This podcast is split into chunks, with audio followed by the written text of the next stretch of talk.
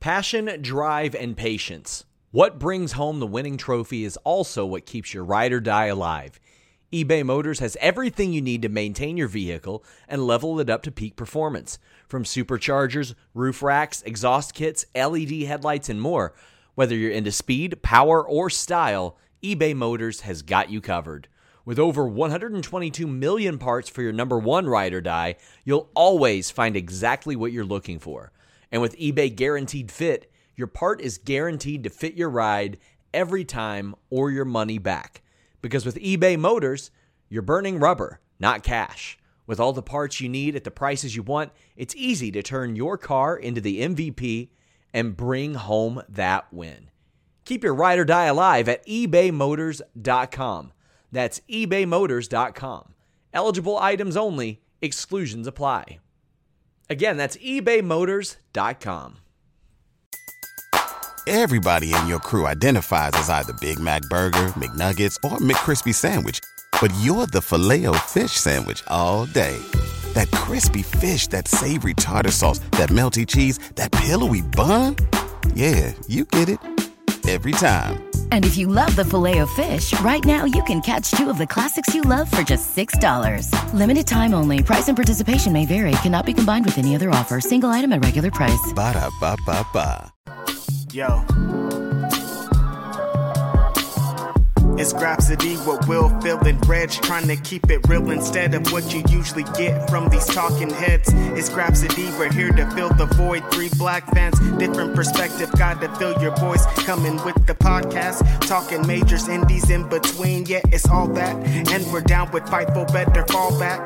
Coming for respect, we connect like a ball bat. No need to double check, these are all facts. You're listening to us talk raps.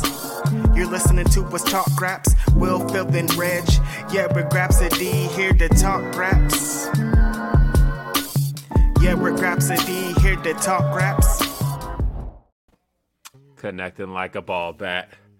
No need to double check, because these are all facts. Mm-hmm. Right here on Grapsody. Welcome to Grapsody. It is Saturday. It is December 3rd. Happy December. December.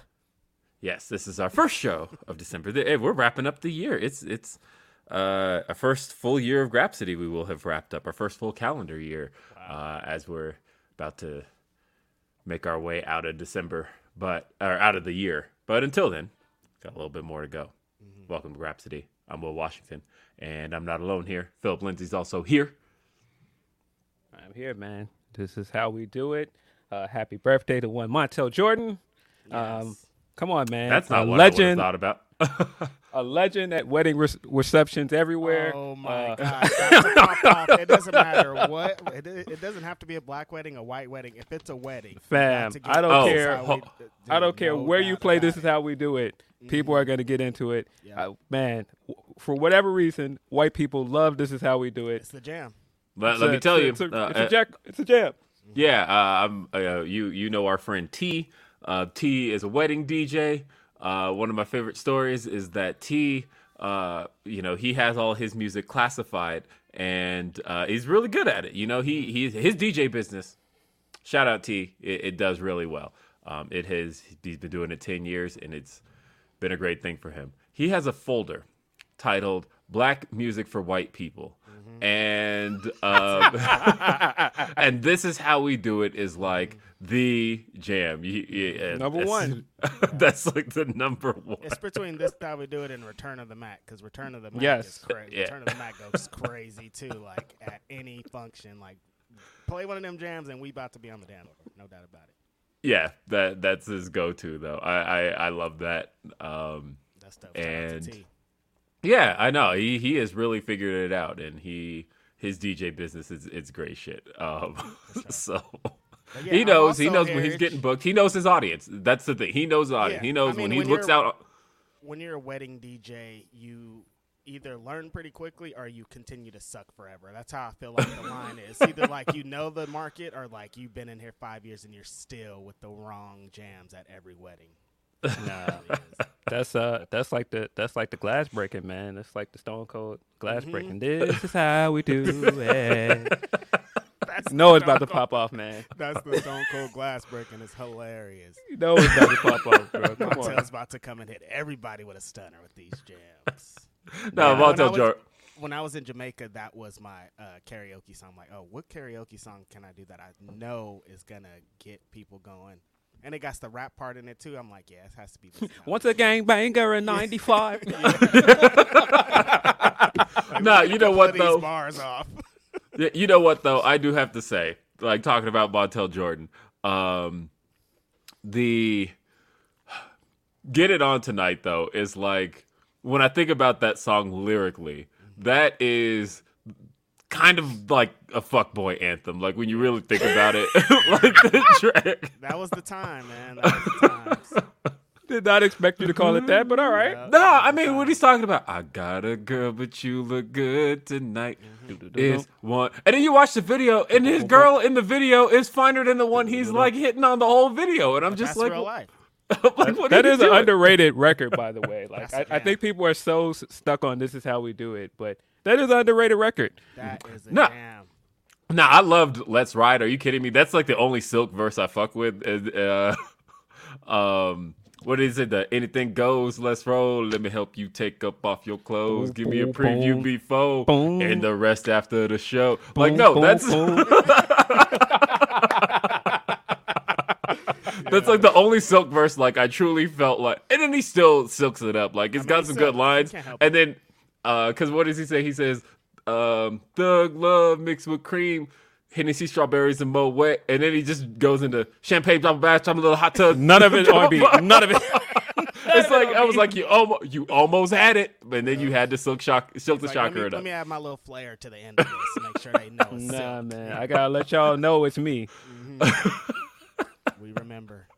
Yep, and uh no, I don't know. I, I love Montel Jordan. Are you kidding me? Um, yeah.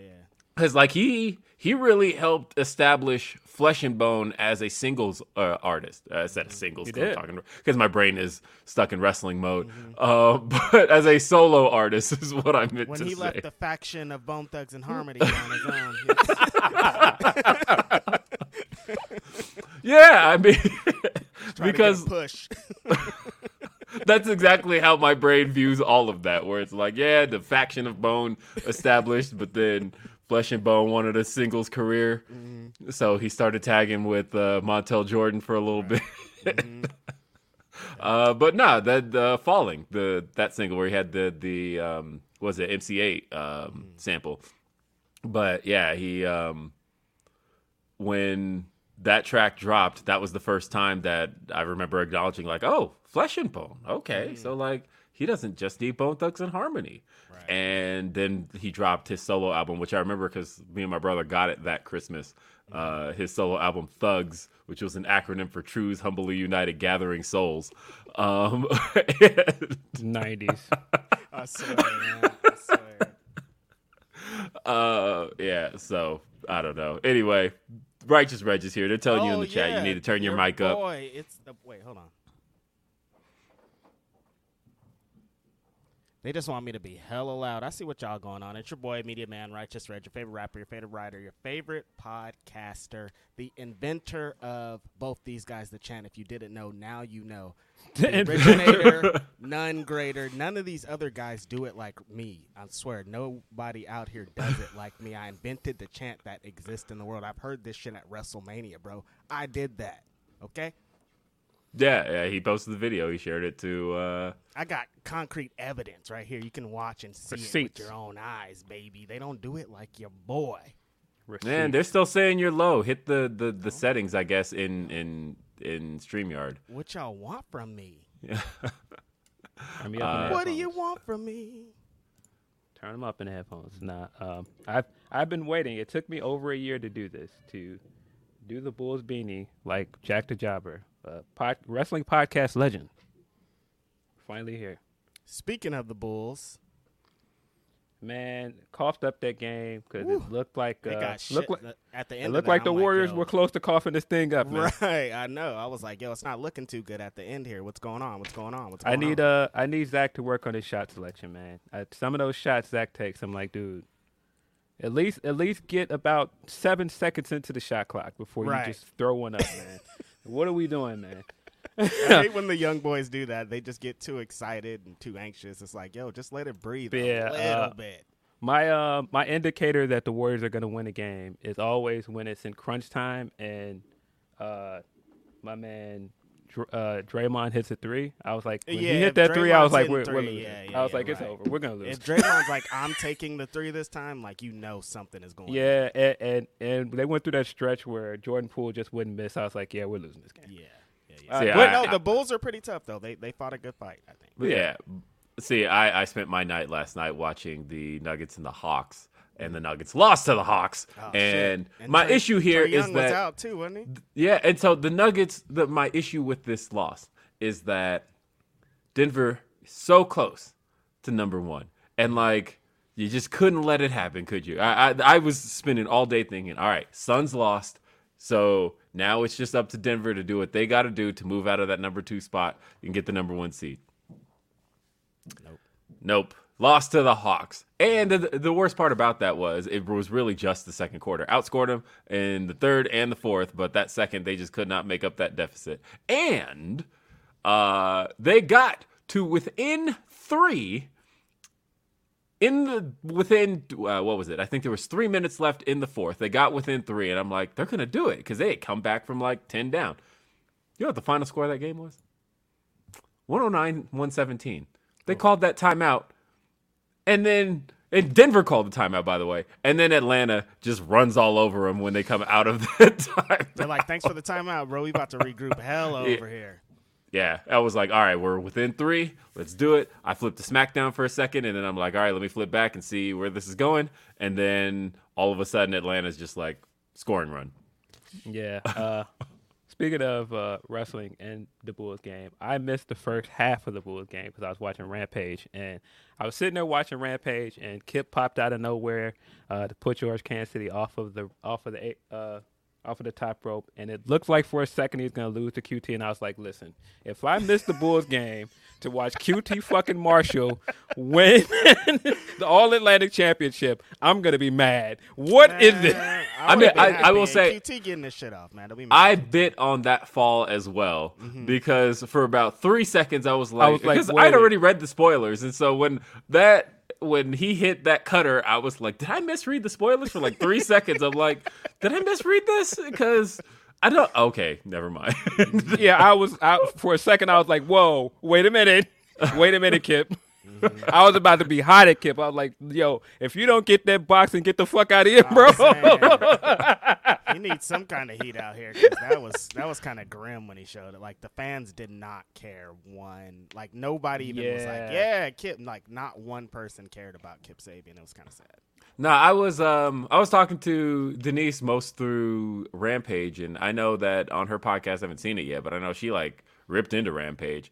Um, I was a little kinder over the fact that you know she was just like this show is like a fucking chore to watch, and I I was like I agree in that I thought all of the matches, nothing in the matches I cared about. Um, but it, the outcomes, like everything that surrounded it, was great, right? Like um, I thought, are you kidding me? Um, Shane Taylor showing up and uh, Big. Shane Taylor Promotions tra- uh, challenging Swerve in Our Glory at the next pay per view. At that's great, right? And it was like the acclaimed coming out and challenging FTR. Great stuff. Uh, and I thought the Saraya thing was really good. She's talking about she's coming for the title. Um, you know, we got a video package for Shida and um, and the Bunny. Great stuff. And even the ending of the show with House of Black showing up, and then they they posted that exclusive clip on mm-hmm. uh, AEW's Twitter of them talking about they want the elite all mm. great stuff. Mm. But then the problem is the stuff in between it. Like I don't care about Dar- Darby Allin versus Cole Karter. Cole Karter, I- don't care one bit. Not like, one bit. Like he's a uh-huh. talented dude, but like I, Did we ever get a, at a an answer as to why he dressed up as Sting randomly in that episode, and why it looked like he was going to join Jay Lethal and those guys? they said he they, they said he they just got him on loan from the factory Right. okay, that, as yeah I know Wa- Uh, wow. and then yeah and, and so yeah Jeff Jarrett and Jay Lethal versus Private Party like I'm happy to see Private Party on TV didn't care about this match um and uh, even the Athena squash was like, look, I cared more about what happened after, but like otherwise, I don't care about I this mean, match. I, I enjoy watching Athena beat women up. I Yeah, think it's it's great. I, I think her heel stuff is great. I think Um, it is great, and I think she's going to make a really good ROH World Yeah, I, Champion. I think she, I think she's winning that final battle. Um, this felt like watching uh, Sunday Night Heat, where all the matches weren't all that great, but all the developments and announcements around it were great. Um, yeah, Didn't we just it. talk about this too? This is kind of crazy. yeah, it, it felt a lot like Sunday Night Heat. Yeah, that was how I felt about the show. I'm like, ah, uh, you know, I, if I could just like push it forward through the matches and then uh, get, and that's not me, right? Like, I want to watch matches. I want to watch matches I enjoy, and I feel like there's a balance they could strike because otherwise, all the developments on the show were good. Even Darby challenging Samoa Joe, like all that stuff was good, but. Uh, Yeah, the match wise, because on the other side of things, like SmackDown was SmackDown a was- dope show Yeah, match they wise. had some good matches on there. Some of that stuff on SmackDown was not hitting nobody. Ooh, buddy. some of that stuff was not good. Right. They've got to they've got to figure out with their women's division on SmackDown. Oh, the 'cause women's it's not division is good. god-awful. It's it's not good. But no, and I, said last uh, week that the thing that gets me about their women's division is that uh, you can tell how dire the women's division is on SmackDown Mm-hmm. when Damage Control and and Bianca can show up on SmackDown and get the biggest reactions on the show. But then the things that actually happen on the things that are like, no, this those are cameos. that We're supposed to be talking about uh, Ronda Rousey and and Raquel Rodriguez and like this is all the SmackDown stuff. Like nobody cares. And Yeah, uh, I, I don't care that you're resetting Lacey again. I, I just don't care that, that Oh, That whatever that Lacey Emma and promo. Yeah whatever that Emma and Madcap segment was before her match, don't care. Oh. Um, yeah, a lot of the women's stuff on SmackDown just ain't good. I think it was very telling that nobody from SmackDown was in the women's War Game match. Right. At least, at least Damage Control addressed it on television, um, in a way that's like y'all need to step up, um, and then proceeded to get beat up by one person again. Yeah, keeps happening to them.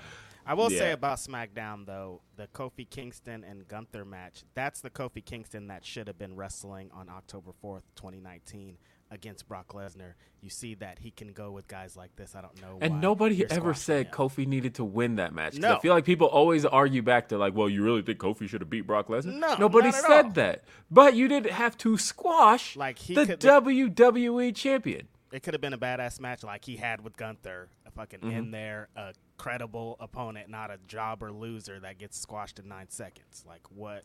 I'm I'm having a good morning. I won't get into that with you guys because that still makes me angry to this day. but I, will say, I brought it up. but I will say, as a as a quick as a quick way to get away from that,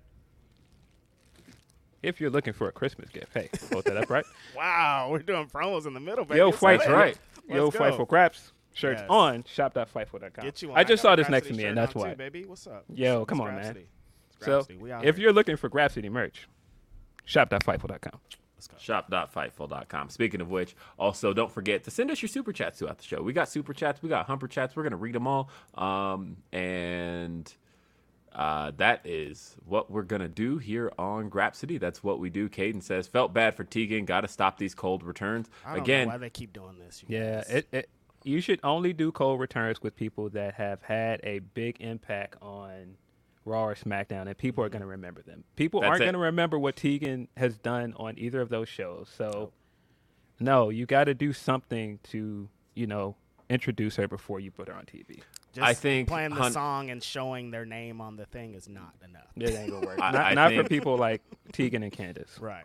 Right. I think that uh, Hunter's biggest mistake thus far in these returns is they're not a return if they were only in NXT.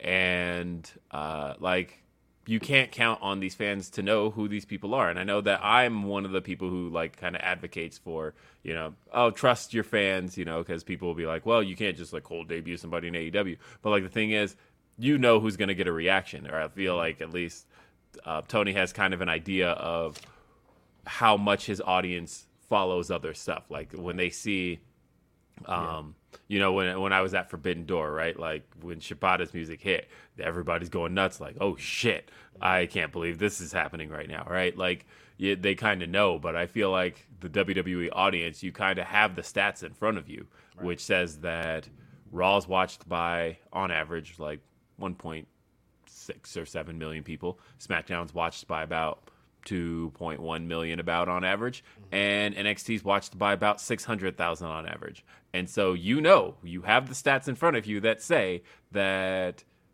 half your audience guaranteed does not know the like get what? It's only uh, let's do some math here. That's almost a fourth of your audience from SmackDown does not know these NXT people mm-hmm. and uh, a third of your audience as far as Raw is concerned does not know uh, these NXT people. So like because WWE knows that and has those stats, I do think it is important to introduce people like that Johnny, uh, or at least do it in front of the right audience because right. you know that that's not the case for everybody. You know, when you're in Canada, you probably got a bigger NXT audience, or at least yeah. one that knows the takeovers. So introducing Johnny Gargano in Canada worked. You didn't have to do much of a, a background on any of that, and it got a reaction. Um, but on the other hand, the way they dropped in Candice LeRae didn't work. Tegan uh, Nox and Buffalo, like that has no. Yeah, like, you didn't. Come on. You didn't. You didn't even use Tegan in the way that she was initially used on the main roster. She was in a tag team with Shotzi. Wouldn't it have made more sense for her to come out and help Shotzi earlier yeah, in the show? oh yeah, that's why she did have a run on the main roster. I forgot all about that. that. that Everything I just said me. doesn't matter because she, she was on the main roster. Was in a, she was in a tag team with Shotzi, and they didn't reference that at all. They That's what confused me about the whole thing because I heard about the thing on Twitter, then I watched it later. So when Shotzi's getting beat up, I'm like, oh, Tegan's gonna come and save Shotzi, and then she didn't come and save Shotzi, no. and I'm like, wait, what? what? No, we got Raquel in a in a brace. right, yeah. and then she comes to save someone else that she does. Like what? I don't. Okay. Right. I mean, they they at least had the the payoff of as soon as she jumped in the ring, the first person that ran at her was Dakota, Dakota because yeah. they have history together. But right.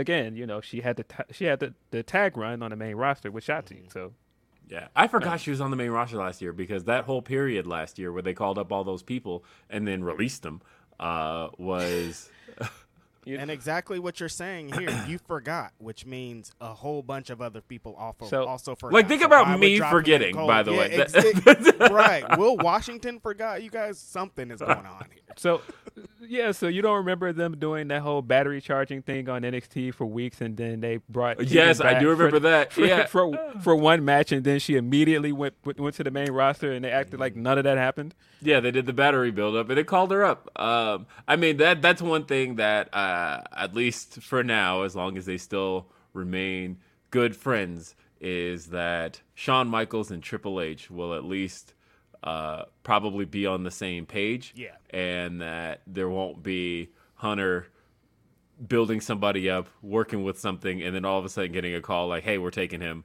Mm-hmm. Uh, and good luck. And then not, not only taking him, but we're then gonna fuck him over. And we're uh, not gonna uh, do anything that you did down there. We're gonna do something totally different up here, and we're not even gonna acknowledge what he did down there. Actually, yeah, like we built up. Yeah, you built up Keith Lee to this NXT championship. Uh, hey, well, guess what? We're calling him up uh, right now. mm-hmm. Yeah, we need him. Um, he be, yeah. he was a dual champion at that. He had both belts, but yeah, we need him. So, uh, and he's gonna be Bearcat, and then we're gonna release him. Um, and so anyway, we got Aaron Busby says, "Sup, fellas, happy holidays. Thank you." Uh, he says, now that the year is pretty much over, what is y'all's match of the year? Also, y'all buying uh, stock that Solo is going to break up the bloodline since he seems kind of standoffish from them? I don't think he's going to. I think that ultimately it's. Uh, I, I still think they're playing Sami and that yeah. My... the more people get into all this. They're they're even kind of hamming it up. The way they're encouraging the Sami Uso chance. Oh, they're gonna beat that motherfucker's ass. Like that is. Uh, yeah. I don't know how we can't see that, but like. You know what? That's interesting. I was actually thinking about this last night about the bloodline. So, when this thing happened on Saturday and Sam Zayn did the thing and everybody was cheering, the end of Survivor Series, everyone was saying the same thing oh, it, I can't wait until he, Sami gets what he gets what's coming to him. Can't wait till the Bloodline does it. Can't believe they're going to do it at Elimination Chamber in Montreal. So 100% of us know this story, right? We know what's going to happen here, quote unquote. We're happy about that. What do you mean? Yeah, like we're I am. all we're happy. Like we like we know exactly the payoff, what the payoff's going to do. Well, we don't. We, want don't know exactly the payoff. We know like kind of the idea of what the payoff is Yeah. because But I mean, the payoff is like them beating Sami Zayn's ass. I was coming. Sure, Yeah. but uh, but uh, but the thing is, um, just because you know it's coming doesn't necessarily make it bad, right? Like Right. I- that's where I, I'm trying to lead to. Yeah, no, of And- course. Yeah, I because mean, you know we wanted Batista to turn on Evolution. We wanted that moment to finally come. The you know it happened for three. We waited for three months. We knew it was coming. Like Mm-hmm. the thing is, even Kevin Owens turning on Jericho, we knew was coming. You could sense it all along. It was just a matter of when he was going to do it and how he was going to do it. And the Mm-hmm. way they delivered it was still masterful. That's still one of my favorite Raw segments of all time. Great. Um, and so it, this can be one of those same things where like Okay. we know, but uh, the, the how is still what we want to see, and it could still be very good. Um, because like if I were writing it, I would love for Jay to basically snap back into you know when they all jump and when Roman kind of gives the nod like give it to him and like Jay starts beating his ass, Solo starts beating his ass, and like I want Sami on the ground like reaching for Jimmy, and Jimmy it kind of gives him a look like because Jimmy's been the one on his side the whole time, and Jimmy just gives him a look like sorry, and then he starts stomping him as well. Yo. like Jimmy coming back um, to save Jay, uh, whatever, two years ago, and he fell right in line. He fell more in line than Jay did. He Yeah, fell like straight the in line. Day, he was like, "Yeah, now let's roll with Roman, bro. We good." um, and no, yeah, so- I feel like they kind of dropped a, a lot of that where they it seemed like they were heading toward. You know, they couldn't get Jimmy in line, or Jimmy was just kind of more like, you know, I'm gonna just do. And eventually, they were like, "Nah, we're good." no, Um, he's. I'm happy to be here, guy. Now, Mm-hmm. um, To answer Aaron's other question, I will not be answering that question. He said, "What is y'all's match of the year?" Um, Sean announced today, uh, as I was hinting at on uh, after or no, that was on um, on Ask, Grapsody. Yeah, had my A right, uh, but it was on Ask Grapsody. Sean, uh, I mentioned that uh, we're going to be doing a show um, announcing the awards um, for the Fightful Awards. We're going to do a Fightful Awards um, stream, a live stream, a podcast. Sean announced the hosts of it. It is going to be. Uh, I said like if you were thinking Fightful, like what three people would you have picked for this? And the the, the lineup is going to be myself, Denise Salcedo, and Sean Ross Sapp. Uh, and so that's the trio.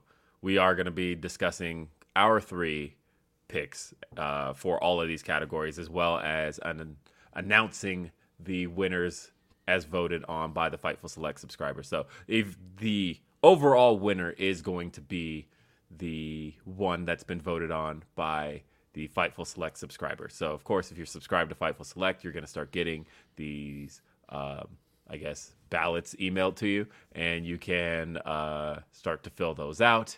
And we're going to be tallying all of them up and announcing the winners. And like I said, that's the lineup: me, Sean, and Denise. And so you'll hear my all of my picks for match of the year, wrestler of the year, all of that on that show. All right, I'm not on that show, so mine So, uh, is. I was gonna say you guys though.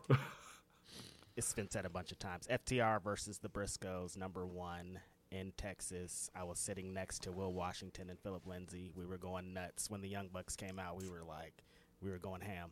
All everything connected to that and the match. It's like that's the one.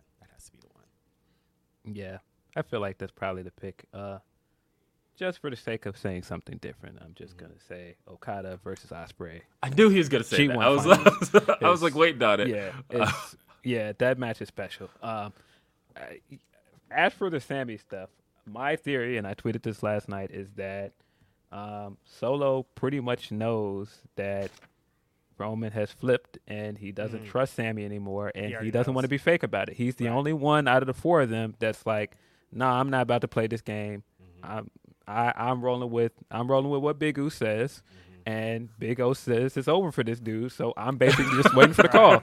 So, um, As soon as he give me the nod, it's it's, it's on. It's lit.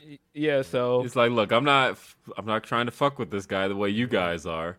Like y'all are gassing him up. I'm over here just Nah, It's it's the best because the Usos are his legit brothers, and like he's not riding with his brothers. He is he is his cousins. very clearly looking around like nah, and he's been doing it since Survivor Series, so I feel like that's the telltale sign. Mm-hmm. And the other telltale sign was the uh, segment they did before Sheamus ran in and, and, and beat up the Usos, where Jimmy asked him like, "Hey, what did you think about him lying to you, and what made you change your mind?" And he didn't give him a, a straight answer. No, he knows the answer because he knows that he doesn't have to change his mind because now Roman sees it the way he sees it. Right. I think that Yeah. Kevin Owen, Owens promo was pretty great too. The one where he was like, "No matter what you try to do, you'll never be their blood." Like that was like the line that established, like, bro, it's on for you. You're out of here. I as for because I saw somebody also say, why would Roman turn on Sami after all of this? Because if I'm Roman and I'm looking around, and as paranoid as Roman has shown himself to be for the past two years, no, if you show me you'll turn on your best friend, Right. then you'll turn on me too. Mm-hmm. That's We all can it is. turn our back on family, and you did that to somebody you consider family. Like, what's up? Yeah. Mm-hmm. Yeah, I will say it's it's one of the most intriguing storylines going today. Good it's actually them. really great stuff. Uh, we got some others. Let's see. Jason R says, uh, "Grapsody, what do you attribute the most to AEW's women's division's uh, stories slash feuds seeming to be improved lately? Also, opinions on the Guardians of the Galaxy three trailer. All right, we'll take this one little piece at a time. Uh, I will start with uh, improvements to the women's division uh, stories and feuds. Um, just letting them cook, right? Like Toni that's really Storm. uh, Toni Storm was. Uh, I feel like she definitely spearheaded things more than anybody in the sense that This show is sponsored by BetterHelp. If you had an extra hour in your day, what is the first thing that you would do? Read a book, take a nap, play some video games, do something for a friend, volunteer. A lot of us spend our lives wishing that we had more time. But the question is time for what? And if it was unlimited, how would you go about using it? The best way to squeeze that special thing into your schedule is to know what's important for you and to make it a priority. And therapy can help you find what matters to you so you can do more of it. Therapy is so valuable. It's gotten me through some tough times, really helped me reflect on things that are important, specifically with BetterHelp. If you're thinking about starting therapy, give BetterHelp a try. It's entirely online, designed to be the convenient, flexible, and suited to your schedule. This is so beneficial when you've got that crammed schedule and you can't even imagine finding that extra hour. You can do it all from home. Fill out a brief questionnaire, get matched with a licensed therapist, and switch therapists at any time for no additional charge. Learn to make time for what makes you happy with BetterHelp. Visit betterhelp.com slash fightful today to get 10% off your first month. That's betterhelp, H-E-L-P dot com slash fightful. It's so flexible and it can help you find that social sweet spot with BetterHelp. That's betterhelp.com slash fightful. Toni Storm. You know who Toni Storm was to me.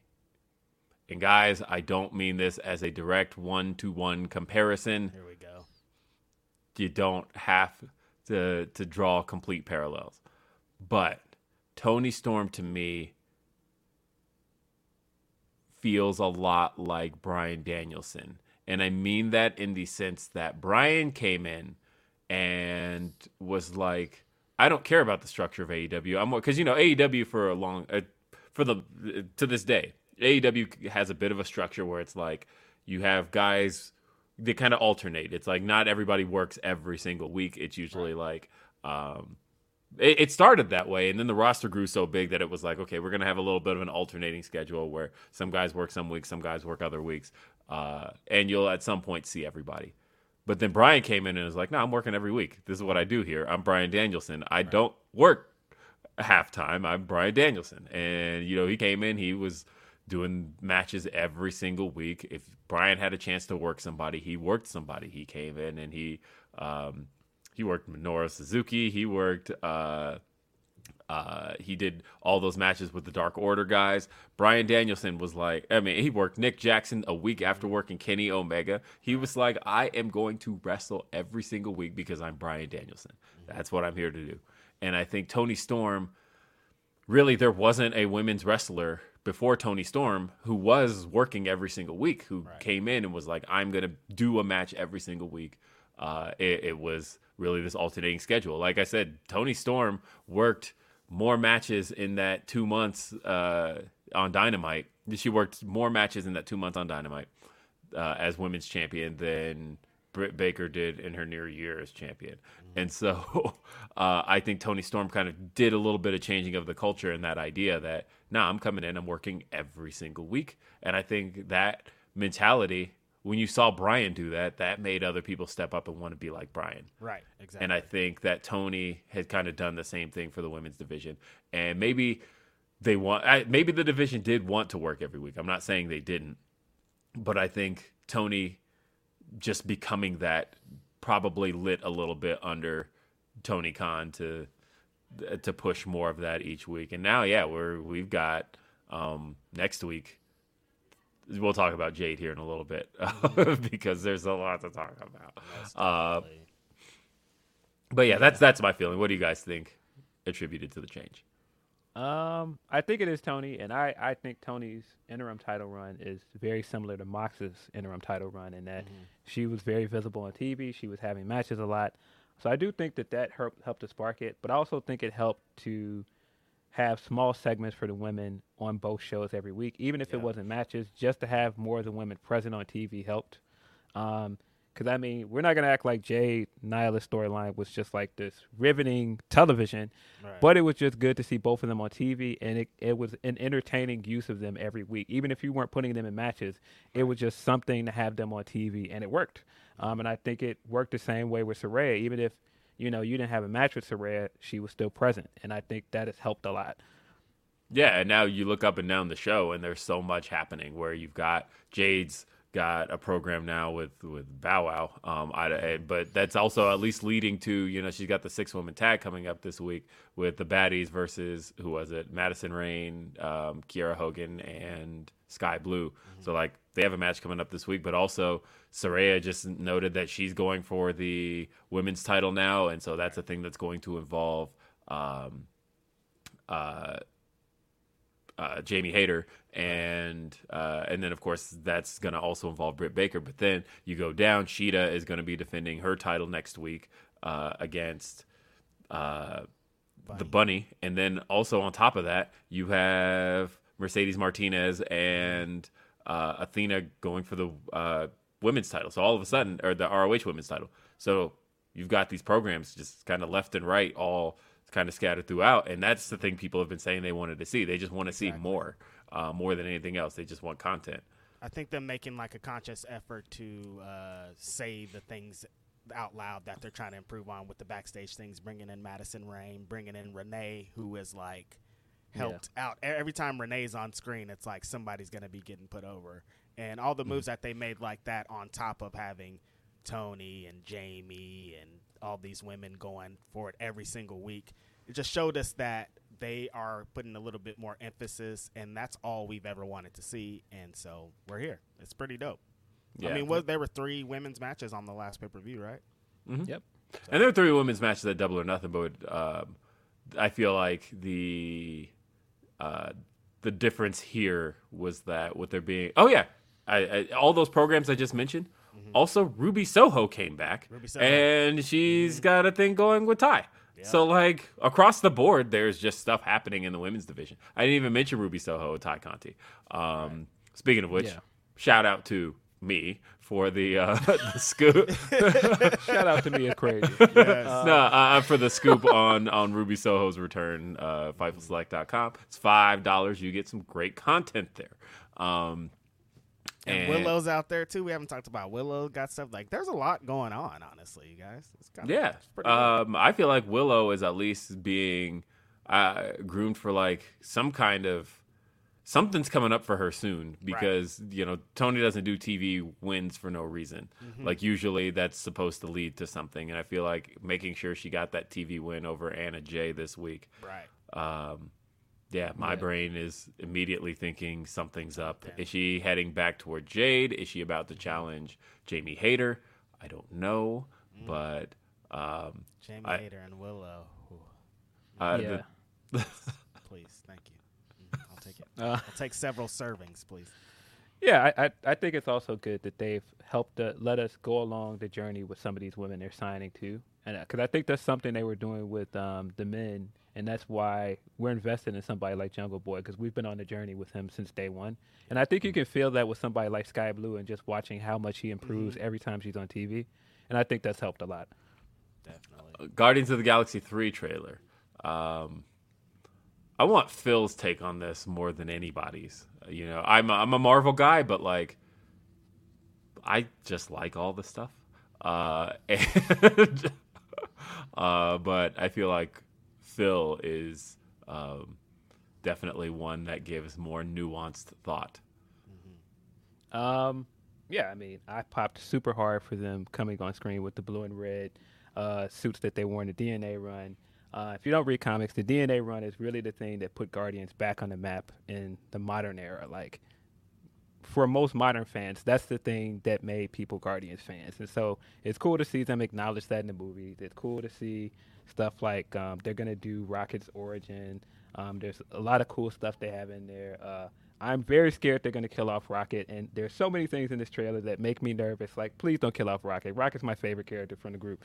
And I don't know. There's so many callbacks. This very much feels like it's well, it isn't feel like it is. It's James Gunn's final movie with the Guardians. It's probably his final Marvel movie, and so this feels like a farewell to the franchise. Oh, it, it absolutely is his final Marvel movie. That man works for DC now. And not only that, that man runs DC now. That man is Yeah, yeah. probably not even thinking about the next thing he wants to do with Marvel. But you also have to think about the fact that a number of people from the Guardians cast said directly, "I'm not working without James Gunn." Uh, As a matter yeah, of fact, Dave that's why I'm Batista. like, yeah, Dave Batista said, I, I, you know, James Gunn was the guy who took a chance on me. I'm not doing this without James Gunn. So Um, speaking of Batista, I definitely noticed both in the holiday special and in this, he's wearing shirts more like, listen, I'm I'm tired of getting in shape for these movies. That's he said shirts. That's what he said. He said that man that man straight up said, "I am in my 50s. I just cannot be doing shirtless movies a- anymore. It's not going to happen." And he's like I he's like you have to stay in ridiculous shape to be shirtless for an entire movie. And yeah, I noticed Like, I've been same going to the gym every day for 35 years. I don't want to do it anymore. I don't want to go every day. I'm tired of And it. so Yeah. yeah, and the the Christmas special, yeah, Batista's wearing a shirt, and on uh in this trailer, he's got a shirt on the whole time. He's like, I am not doing shirtless movies no more. No, yeah, but no, this looks like a farewell to the franchise. There's a lot of uh, James Gunn humor in there. There's a lot of stuff that looks like it's going to make me cry. Um, I'm excited. I'm excited for this movie. Um, he hasn't missed yet, and not just with the Guardian franchise. I feel like James Gunn has not missed with any comic franchise yet. Peacemaker was great. Uh, Suicide Squad was great. Um, looking forward to this. Yeah, I'm excited, and you know, I I was pretty happy with just all the trailers that dropped this week. Um, I don't know, whatever. I love Disney. I don't give a shit. um, you know, serve our corporate overlords that are that is Disney because they they put out some dope shit. Like I like the Indiana Jones trailer. I was like, I'm in on this.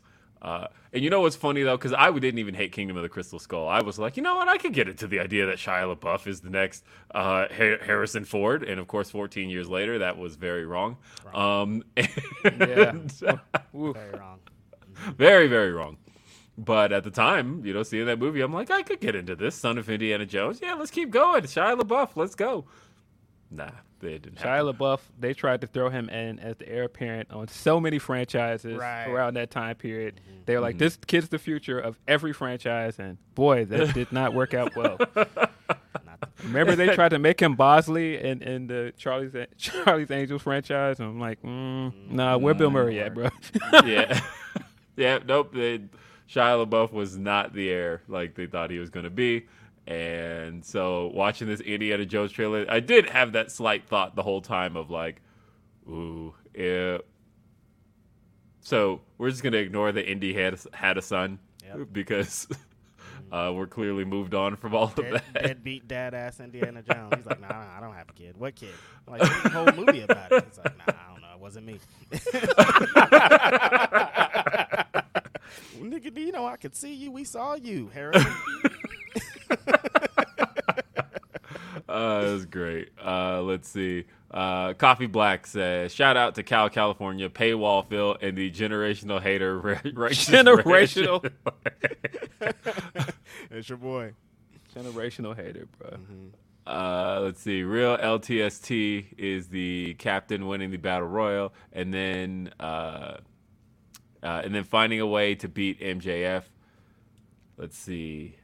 So hold on, I'm trying to fi- figure out the rest of this because it got cut off uh, for the diamond ring. Okay, so that's it. So basically, okay. So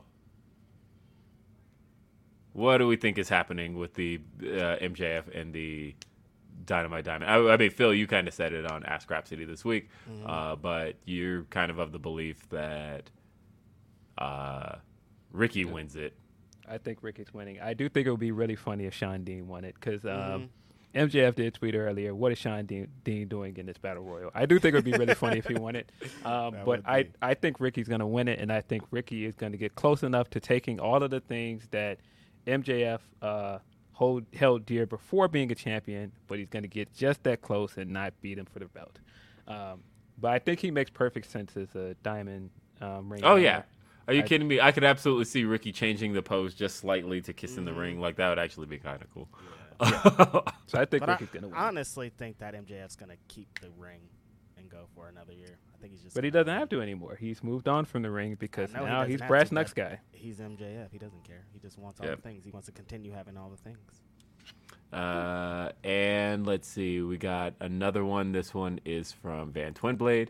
Uh, it says three weeks out to the next Glory Pro show, broadcasting on FITE. New announced. Uh, we've got Locked and Loaded versus Hustle and Muscle with Heather Reckless. We got Kenny Alfonso versus Lucky Ali. We got Jake Something versus Man Scout Jake Manning. Uh, we've got Laney Luck, Dan the Dad, Warhorse, and Danny Vega in a four-way match. Definitely check out Glory Pro.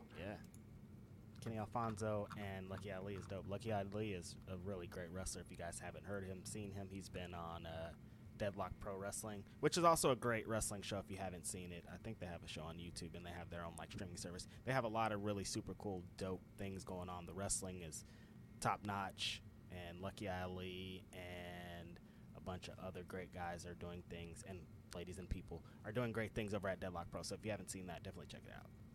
RH says Tegan Nox should have returned at the Rumble, and Dakota could sell it with shock and fear or surprise and disgust. Also, Grapsody is the best podcast.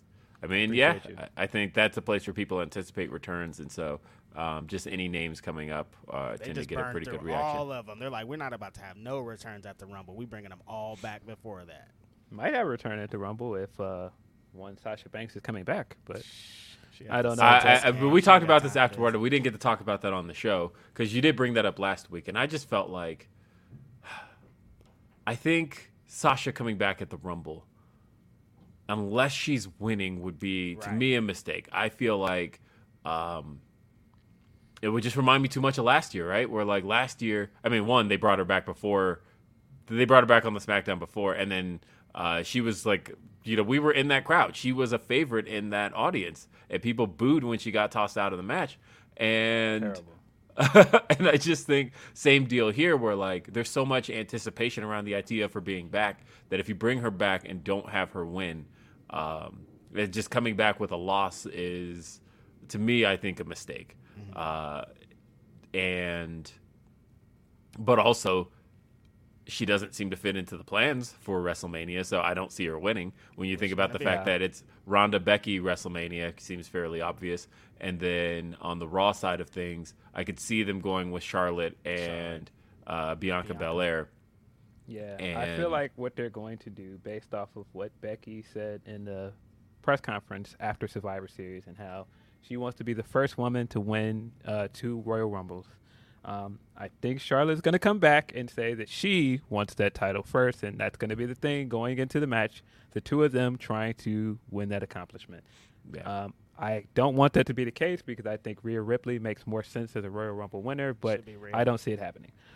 Well, and on the topic of WWE returns, there's also the rumor going around that The Rock is on his way back, possibly going to be in the Royal Rumble. The Observer reported this week that uh, It's at least one of the discussions that The Rock is going to be a surprise Rumble entrant, and he could possibly win the entire match. Uh, um, I thought when you said speaking of returns, you were going to talk about Eric Young possibly coming back to WWE. I mean, uh, we got a lot to talk about because there's also Regal, but so yeah, Eric Young got killed off uh, the most recent episode of uh, Impact, which is usually to tell that they're going back to the E. Um, so seems like And PW what's Insider reported that that They is the case that he's going Mm-hmm. back. Yeah. Um, so yeah, Eric Young's headed back. But as far as The Rock is concerned, uh, look, I love The Rock, and I, in 2011, I was like. I still think that's one of the greatest returns of all time. I'm still wondering whose legs were those when they showed that female's legs um, that were walking and they were like, uh, "We're gonna reveal the host of WrestleMania 27," and then it ended up being The Rock, and I'm still like, "But whose legs were those? Why did you show us the female legs? I still don't understand what, what that was supposed to be." To 11 years later, Rock, if Reg, you ever get that interview, you have to ask, Whose whose legs legs were those? He's probably not going to know what you're talking about. I know. I don't know. Like, why, why the hell did you show us legs? Like, was that just supposed to be somebody who was in the car with you? I don't understand. Yeah, I want that interview so bad, but Rock winning the Royal Rumble is god awful. That sucks. That's Um, dumb. I mean, I, I Just like if Logan Paul can go on his podcast and say, "I want a title match, a big title match against Roman Reigns," why the fuck can't The Rock do that? Why does he have to earn it? He doesn't have to earn a match. He's the fucking Rock. He's Well, gonna go I- out I there and think say, that- "I want to wrestle at WrestleMania against Roman Reigns," and everybody's gonna be like, "Yeah, cool. We all want to see that." Like, you don't need him to win the Royal Rumble. That's crazy. like I'll, ultimately I don't want Rock versus Roman to be for the title because I feel like you oh, you give away the finish.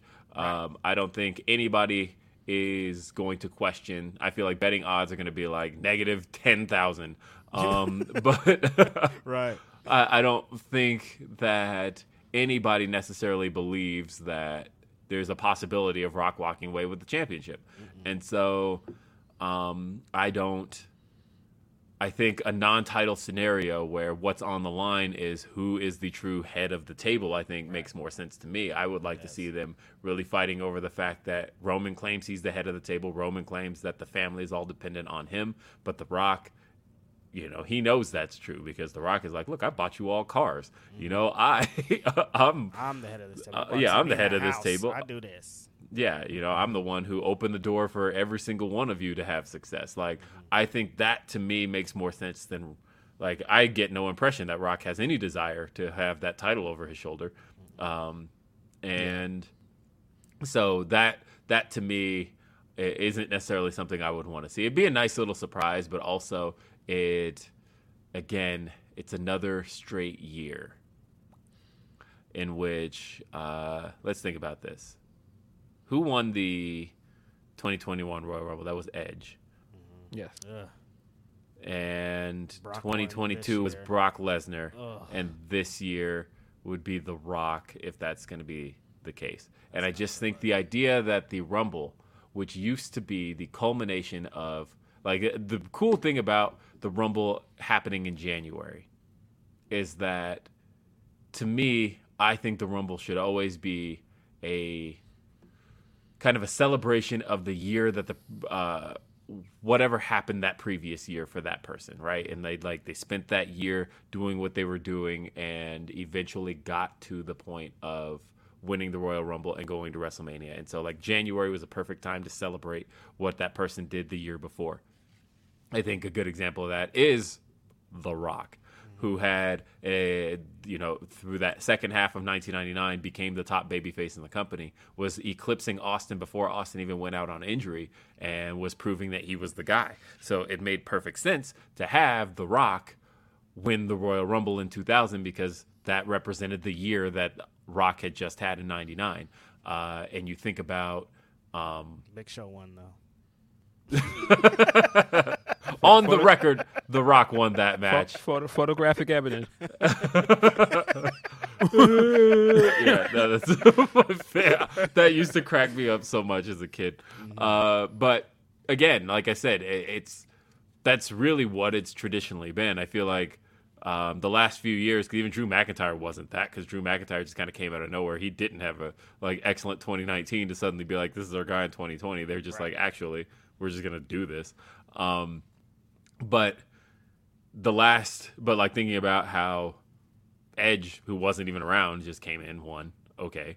Uh, we had uh, Brock Lesnar, again, part timer, just kind of comes in, wins. Boy, that Uh, sucked. and- yeah, it- that sucked. And on top of Oh, that, like Rumble a, sucked.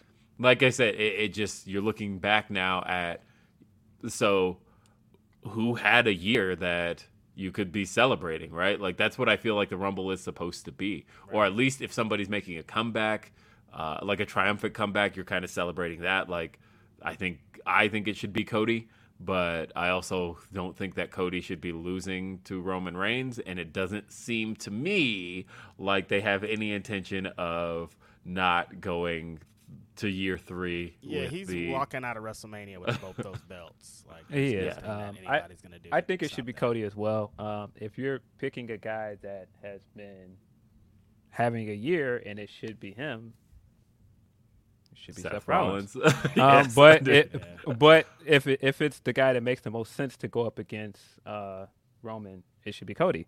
But I will never stop saying that Rollins versus Roman makes perfect sense as a WrestleMania main event. They're not going to do it, but it makes perfect sense. Um, I just think I don't know if you you're setting a bad precedent by having Rock win. I, I I don't really like this precedent of, of part timers just showing up and winning a Rumble. Um, but I can understand why they would do it. Um, I I don't want it though. I mean, it's gonna make all the headlines. That's yeah. the thing. Is it's the biggest thing you could do. That Raw the next night is gonna pop one of the biggest ratings that they could possibly pop. Uh, so I get it. It's just Yeah. as It's I a young just- Rock back in the saddle. Like all them young Rock fans are gonna tune in to see the Rock do what he used to do. Yeah, Dwayne Johnson. I just I just Dewey. don't want it, and I just I just want to say on record, stop ducking the God. Roman keeps saying I've beat everybody. You did not beat Rollins at Royal Rumble. you still owe him a rematch. Right. Give him his match. Yeah. My thing is Rollins, Cody, or maybe Bobby Lashley. He's been kind of Bobby Lashley makes sense, too. Being able to do it mm-hmm. too. So, but I don't think it's gonna be Yeah. Lashley. But he could like Rollins and him. I think have the be- what Will was saying the best story of like throughout the year that could be built up to them getting the victory in the Royal Rumble. So yeah. We'll see. I mean, and that's the thing is like also Sami Zayn has that story. yeah, of, he does. He does. Of Mm-hmm. you know he had a he's had a great year, and the Rumble should be a celebration of the year the last person had, Right. or that the winner has. Like that's that's always made the most sense to me. Becky Lynch winning the Royal Rumble Mm-hmm. made perfect sense for somebody who had the 2018 she had. Of course, she won the 2019 Royal The Rumble. The women's ones have kind of been okay because Bianca won and she deserved the win. Like they've been. Doing Uh, but right then on Ronda Rousey won this year. Yeah, you're right. You're right. Damn, they can't help it. They can't help themselves. yeah. Like this Damn year is the worst example of Mm-hmm. uh, doing the Rumble in kind of its traditional fashion. right. So It's a very bad Rumble. Like I can't believe how bad Royal Rumble was this year. It was not good. no, and we were there, and I was Yeah. excited. I was like, "Look, I was it's, super excited. it's my first time in St. Louis, uh, and you But know, the I could literally see the arch right out my window." Um, The best part is at my hotel. fans do not care though. The the one next year, the one that's coming up is doing record numbers. They already put up like five. No, no, it's it's still the Royal Rumble. like it's they still. It- they don't care about last year. They're moving on to the next year, and that's what No. a benefit for the WWE. Honestly, you know. it'll it'll be fine. Look, Royal Rumble is still my favorite WWE pay per view, Mm-hmm. uh, but this year's was not good. no, oh yeah, I've always said I like Royal Rumble more than WrestleMania. I think Definitely. that I uh, agree. Um, you know, I I- the two Royal Rumbles I went to definitely were kind of bizarre in a sense, and that uh, a as a matter of fact, you kind of flip flop them. I've been to the 2017 Royal Rumble, which had that bizarre uh, Randy Orton winning, um, and that made no sense at the time. Like it's like, oh, Wyatt family member Randy Orton wins the Royal Rumble. Uh, Yeah, yeah. Uh, because I think everybody was kind of thinking like Taker would win because Cena had won the title that night, and everybody was like, "Oh, it's going to be Taker Cena at WrestleMania." And as I trashed on um, Ask Grapsody this week, I was like, "Look, part-time Cena is the worst. I think that when Cena doesn't have um, a uh, like when Cena's back in the saddle, like it's great shit. He is so good when he is ready to come in and work.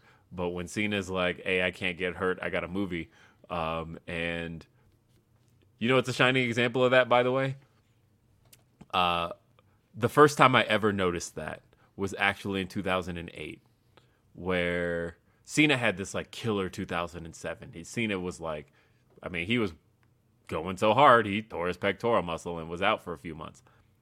Cena though had a killer 2007, and then in 08, uh, Cena came back for a couple months, and then they were like, actually, you have to film 12 rounds, and so Cena was like half-ass working that entire time. Like he wasn't taking really any bumps. Um, all his matches uh, for like the three months they were filming were just straight up like, okay, you're not actually gonna do anything, and you're just gonna like take a few punches and then hit an AA one two three. All of his matches were that. And even he worked WrestleMania. It was Cena, Orton, and Triple H that WrestleMania, but he was also still filming twelve rounds at the time. And so like Cena did the least in that match. And, uh, it's like you can tell when Cena's in a mode of, all right, can't damage the face, can't uh, can't break anything. Like I got a movie I'm filming and he works his matches like he does. And that's that's my worry with him coming back this year is like is he back or is he like back? Because we know what Cena back looks like. We know we saw that at WrestleMania 33 where he barely worked a match and I mean, look at the thing that he did with Bray Wyatt too. It was like that wasn't a match. They used camera work and shenanigans and all kind of shit. To yeah I mean people loved that um yeah I was gonna say people loved it but uh that's definitely the Mm, I, yeah, I I'm Ah. sorry. I, I love the Funhouse match. yeah, So mm, yeah. that was Shit great. Put me to sleep. Nah, I'm a okay, sleep are you now kidding me? thinking Cena, it. Cena having the NWO shirt on. And, come on, no, that was Mm. great. Pandering. They pandered. Everybody bit too. It's wrestling. what do you mean? Wrestling is pandering. I'm sorry. Pander. A good pander. amount of pa- wrestling is pandering. Reg is funny as hell. Van Twinblade says Ronda is a D D tier performer. Fight Ronda me. Rousey's got to drink some caffeine or do something here because this is bad, you guys. Um, yeah, this run is bad. This this so this, bad. this this second run is bad. Her rookie year was great, but I Yeah. think the thing that is missing is that in that first year you could tell how much the others wanted to make sure that she looked good and how much they protected her. it's not like um, that anymore. and I just think now like she doesn't look as motivated. Um, Mm-hmm. and then they're putting her in there with with people that are not good enough to elevate her in a way that somebody like Triple H or Sasha is smart enough to do. Um, and that's not a knock at some of her opponents this year. I think Shotzi tried very hard at uh at Survivor Series, um, but some of them bumps, buddy, that Ronda didn't want to take, uh, didn't look good, man. Yeah, they've gotten to a point where they need Ronda to carry matches, and she can't carry matches. No, so, she you cannot. know, she needs somebody to be in there with She her. she leading didn't look good at the guiding. Rumble, in my opinion. Yeah, no, she looked real bad at the Rumble, and I think that uh, you know we're we're sadly approaching the timeline where guys, Ronda was around for a year last time, right? She came in, Yeah. she worked her first match, WrestleMania 34, and her and she was gone after WrestleMania 35. She worked one straight year with the company. At the Royal Rumble this year, this run is about to have been longer than that one, which means that she's about to have more bad than good to her career. Um, she definitely did not come back with the same fire. I remember uh, in 2018, the general idea was, man, she's a natural at this. She's got this. Like she came in and she's clearly just got it. Something's clicking. You know, she's got these matches with Alexa Bliss. She's having these matches with Nia Jax. Matches with Charlotte. Charlotte at Survivor Series uh, 2018 great match. Uh, and something is not hitting the same for her in 2022. She's just not the same performer. Um, I don't know what it is. Um, I know. I, remember said this last she week. Left, and then she talked all that shit about wrestling fans. Wrestling fans are still pretty. They want to hang on to that, and I think she convinced herself that wrestling wasn't as cool as MMA because she kept saying things like that was connecting, like it's not as physical, it's not as this, and I think she kind of convinced herself that she would Well- rather be fighting for real, and like the fake shit isn't as cool as she originally thought. Here, here's here's my other issue with the Ronda stuff because my thing is she should have come back as a heel. Um, she should have never come back as a babyface. She's just not interesting as a babyface. She hates being a 0%. babyface. She said it herself. Um, But I think the I think that Ronda never recovered from Survivor Series when she won that match from Charlotte. I think getting booed that night, she never really recovered from that. Right. Um, I think that she felt like you know this was different from MMA. She went from a world Right. where you know she kind of I don't want to say left left in disgrace, but she took a pretty humbling loss, Mm-hmm. and I feel like she felt like wrestling. I don't know. They love me here. I'm getting this Yep. big reaction, and that changed more and more throughout the year, and it really changed at Survivor Series when she was getting booed when she walked out. And I think the reception to her has been kind of mixed ever since then. Um, and I just think part of that is why she doesn't seem as motivated. I could be wrong, but it just feels like she doesn't look as motivated when she comes back. It doesn't look like she's as happy to be there as she was. Um, And to keep it a stack, her best friend is doing a better version of what they think she's Shayna, doing. Shayna has always been better than her as well. Yeah. I've always felt that way. Shayna's a better promo than her. Yeah. Um, she does she does a better job at the.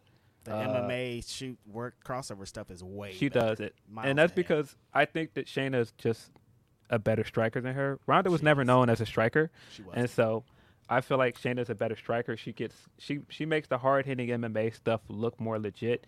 I think her her mat game looks better. Yeah. Um, she's just better in Ronda in every way, She in my opinion. Um, but So I, I just pulled up Ronda's cage match. Wow. Holy shit. You know she's worked 53 matches this year? Damn. Like didn't know ob- that. obviously with house shows and stuff, but like she's working out there. Yeah. And doesn't look like somebody who's getting regular reps. Um, She, I, I, I just think that part of it is that she doesn't look as motivated to Yeah, be you there. see She it. just doesn't look read as happy to be there.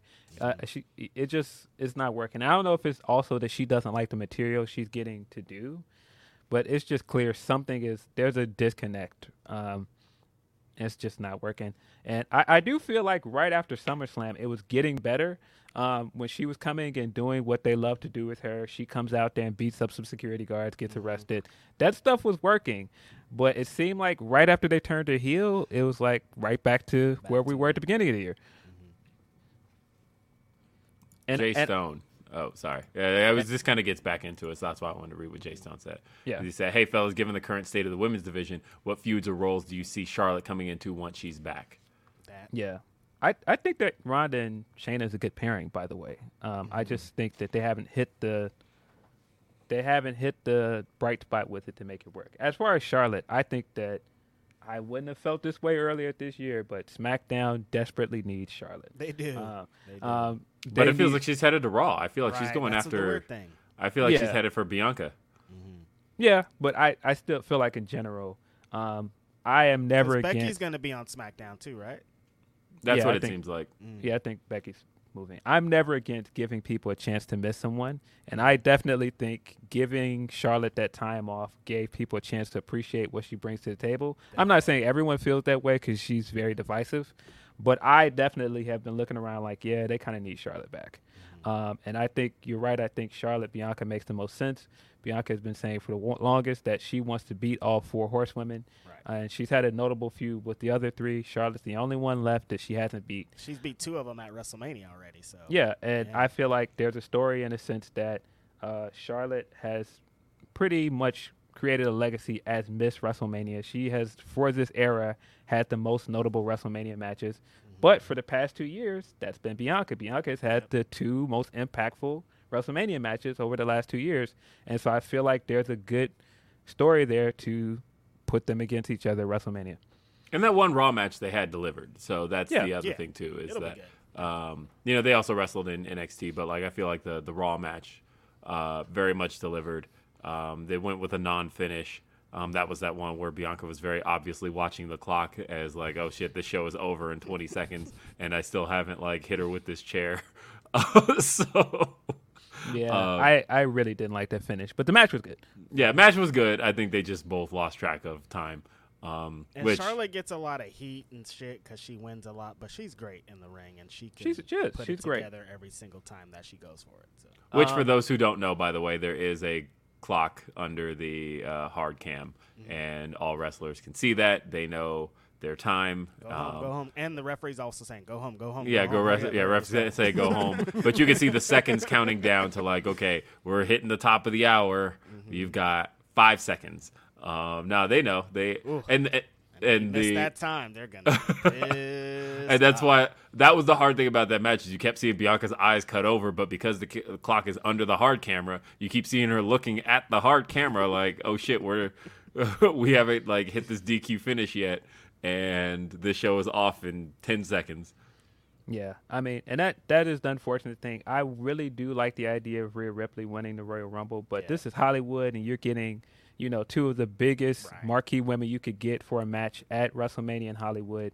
Charlotte versus Bianca makes more sense. Yeah, no, Rhea's probably happening Rumble. I think, Yeah. honestly, the fact that they're holding off on it, I think Rhea's getting. I think Rhea will have a big match. I think she's getting Beth Phoenix. I think the fact that Oh, yeah. they haven't paid that story off yet, mm-hmm. I think that is, uh, which is wild to think that that'll have been a year of like Edge and the Judgment Day at that point. Oh my But- gosh, that- the, the forgettable Edge and uh and and Beth match at Royal Rumble. but no, I think them- with Miz and Maryse. That's like, I think Rhea gets the title shot at Royal Rumble, and then Beth probably comes back around that time, and then we do Beth versus Rhea so, at WrestleMania. so what's so what's Edge doing at WrestleMania? Oh God. I mean, or they do a tag match. I could also see a tag match of Oh, like please, no, Rhea no. and Priest versus Edge and Beth. Also, I could see that. Rhea Rhea and Dom versus Edge and Beth. Oh Yeah. no! Or, or I suppose it would make more sense to do Rhea and Finn versus Edge and Beth yeah, Yeah. For Uh, WrestleMania. but nah, gotta get Edge out of there. Edge is not staying at home, Brian. I'm sorry. He will be there. Oh yeah, he's definitely gonna be there in L.A. Yeah. WrestleMania for sure. Uh, let's see. Coffee with Colin says, "Hey guys, love the show. Looking to 2023. What feuds are you looking forward to seeing unfold in any promotion?" Uh, Kenny and uh, Ospreay is uh, I was gonna say. out the gate. 'cause The funny thing is that uh, feud. Um, I mean, we've seen pretty much all the feud at this point. Uh, they're still saying you're quiet. By the way, did you? what is going on here? are the settings in um, in Streamyard? Turn off the auto adjust and just turn it all the way up, um, where it says automatically adjust my volume. Um, Oh, feuds see, I in see that. 2023. I I am looking forward to us um, finally Gotcha. getting the singles feud of uh, Swerve versus Keith Lee. I think Mm-hmm. that's going to be great. Um, What are you talking about? They're partners. They're tagging at. Uh, They're friends. at- yeah, they're friends. sure they are. Um, sure they are. Um, hey, Reg, that's actually perfect. I, I I don't know what guy how you guys feel, but I think the, the audio is actually really good now. Sounds better. I think it was that thing that you were saying. okay. Yeah, I mean, I, I think the elite uh, getting getting to do more trios feuds next year is going to be great. I think Mm-hmm. possibly getting elite House of Black next year sounds really cool. That's great. Um, Oh, Elite House of Black. Like honestly, I think uh, if it were me booking this, um, I would be having these guys, uh, like having House of Black kind of every single week for the next week, getting just a tad bit closer to the Elite until finally at match seven in the best of seven series. That's where uh, House of Black finally attacks the Elite. Because like the fact that they went after Brandon Cutler this week, Yep. like I would do little things here and there to keep getting Yep. closer to the Elite. Um, Don and Callis that's a, says better watch his back. He about to get his ass beat. You better watch every corner you walk around, Don Callis. You know House of Black's after your ass. um, my my dream feud for 2023 that I don't know if they're gonna do, but they've got to do it because you're running out of time. Give us Oscar versus EO. Come on, stop stop Yeah, wasting yeah. time and give us that match. That It should seems be like the they've match. been teasing it a lot. That should be the match you're ready to do by at least I would say SummerSlam. Um, Right. Yeah. And Sasha and Jade is going to be great too. I can't wait.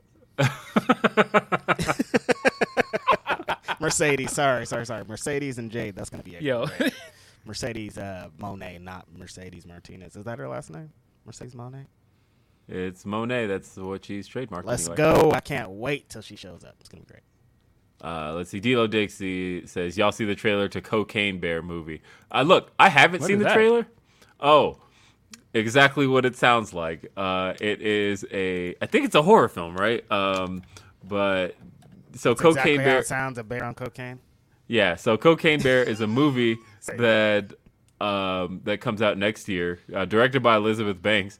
Uh, it is the plot says after a failed drug smuggling operation, a black bear ingests a large amount of cocaine and goes on a drug fueled rampage. That is the the plot of the movie. Um, They'd be buying. And it, is this going straight to Tubi? This sounds like a Tubi special, right? no, no, this is getting a full on theatrical release. Uh, it's one of the last movies Ray Liotta did. He's actually the star of it. Uh, Ray, what you? This is What's Ray crazy. Damn, Ray got his last one in on the cocaine bear. Woo. Good for them. Cocaine Bear. I've been hearing a lot about this online, but I'm like, what the fuck are y'all talking about? What is this cocaine? And it's said, bear wait, wait, wait. This is the part I didn't know. Sorry, a headline just popped up from CNN that says the viral Cocaine Bear movie is based on a true story, um, in which. What? what is happening right now? Uh, they said it's kind of a true story, and that like what really happened was just like the bear got the cocaine and died. Um, but this is a case of, I think somebody obviously saw that story and went, "Nah, wouldn't it be better if the bear got their hands on the cocaine and then just like went on a fucking rage?" okay, Interesting. haven't seen that trailer, D'Lo. Sorry. I want to watch Uh, it though. It sounds see. interesting. Okay, Joel Wood. I love this. Will, usually when you talk about debuts in AEW, you see, you always seem like you're holding back on what you know. So if you had a gun to your head and had to choose today, do you see Sasha returning to WWE, AEW, or neither? Um, my likely still says WWE, uh, but you know, I said last week the time to do it was Survivor Series, TD Garden, her hometown. Like she was literally at the TD Garden three nights later, uh, watching the Celtics play. Clearly, that is a very intentional. yeah, that's very clearly a place you can take her and get her, and um, it's a place that's very accessible for her. So the fact that she wasn't there, whew, um, And then everything I you don't just said know. about the Rumble, it's like she does doesn't look like she's in the plan. So why would you? And don't bring her in cold for Charlotte to throw her over the top rope like that. Doesn't seem like a great idea. I. Uh, I was talking to, I did talk to somebody in AEW who does not know, but they did say to me they love it if she did, and that that was it. that that was all I got. They were just like, um, Cool. they said, yeah, they were just like, look, if I could have Sasha on board, I would absolutely take Sasha on board. Are you kidding me? There's no question she would make a difference to this division. This is somebody in the women's division, by the way. Um, but they're like that. I'm not saying that as I know. Uh, I can just say that I hope, and that's all. Yeah. Uh, um, I don't want to loosely speculate on it because I have been of the opinion that she's going back for the longest. But uh, this is the most since ha- everything has happened that I'm like I don't know now. Um, and to be honest with you, everything I'm excited for her to do if she comes back to wrestling, I want her to do outside of WWE. Right. I feel like uh, I feel like the feud that I would like to see her do is the Saraya match because Saraya says she wants that match. Mm-hmm. I Um, thought you were about to say Kyrie. yeah, and I feel like if she's doing anything else, I want to see her wrestle in the Tokyo Dome. I want to see her mm-hmm. do all these other things that I know that she can do. My God, if she showed up January 4th, that would be the Crying. most. I'm already crying right now thinking Fam, about it. Kyrie, Kyrie beating Tam and holding that title up, and the next thing you hear is Moné's music. Mm. Mm, mm, that would be amazing. yeah, that Um, would be great.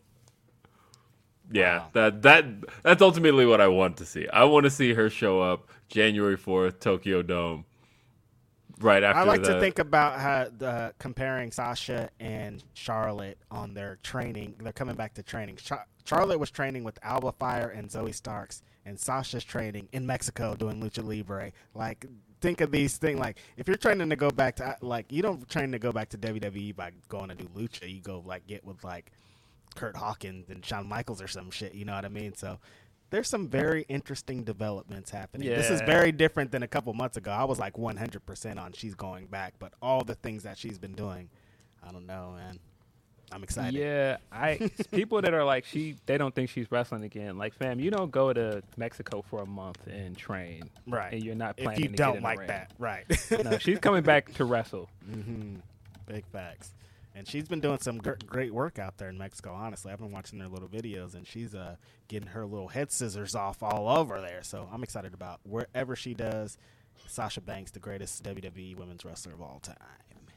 Mercedes. Mercedes. All the Mercedes are cool because I'm super excited about that Athena match. Again, that's going to happen in ROH that we're going to talk about soon.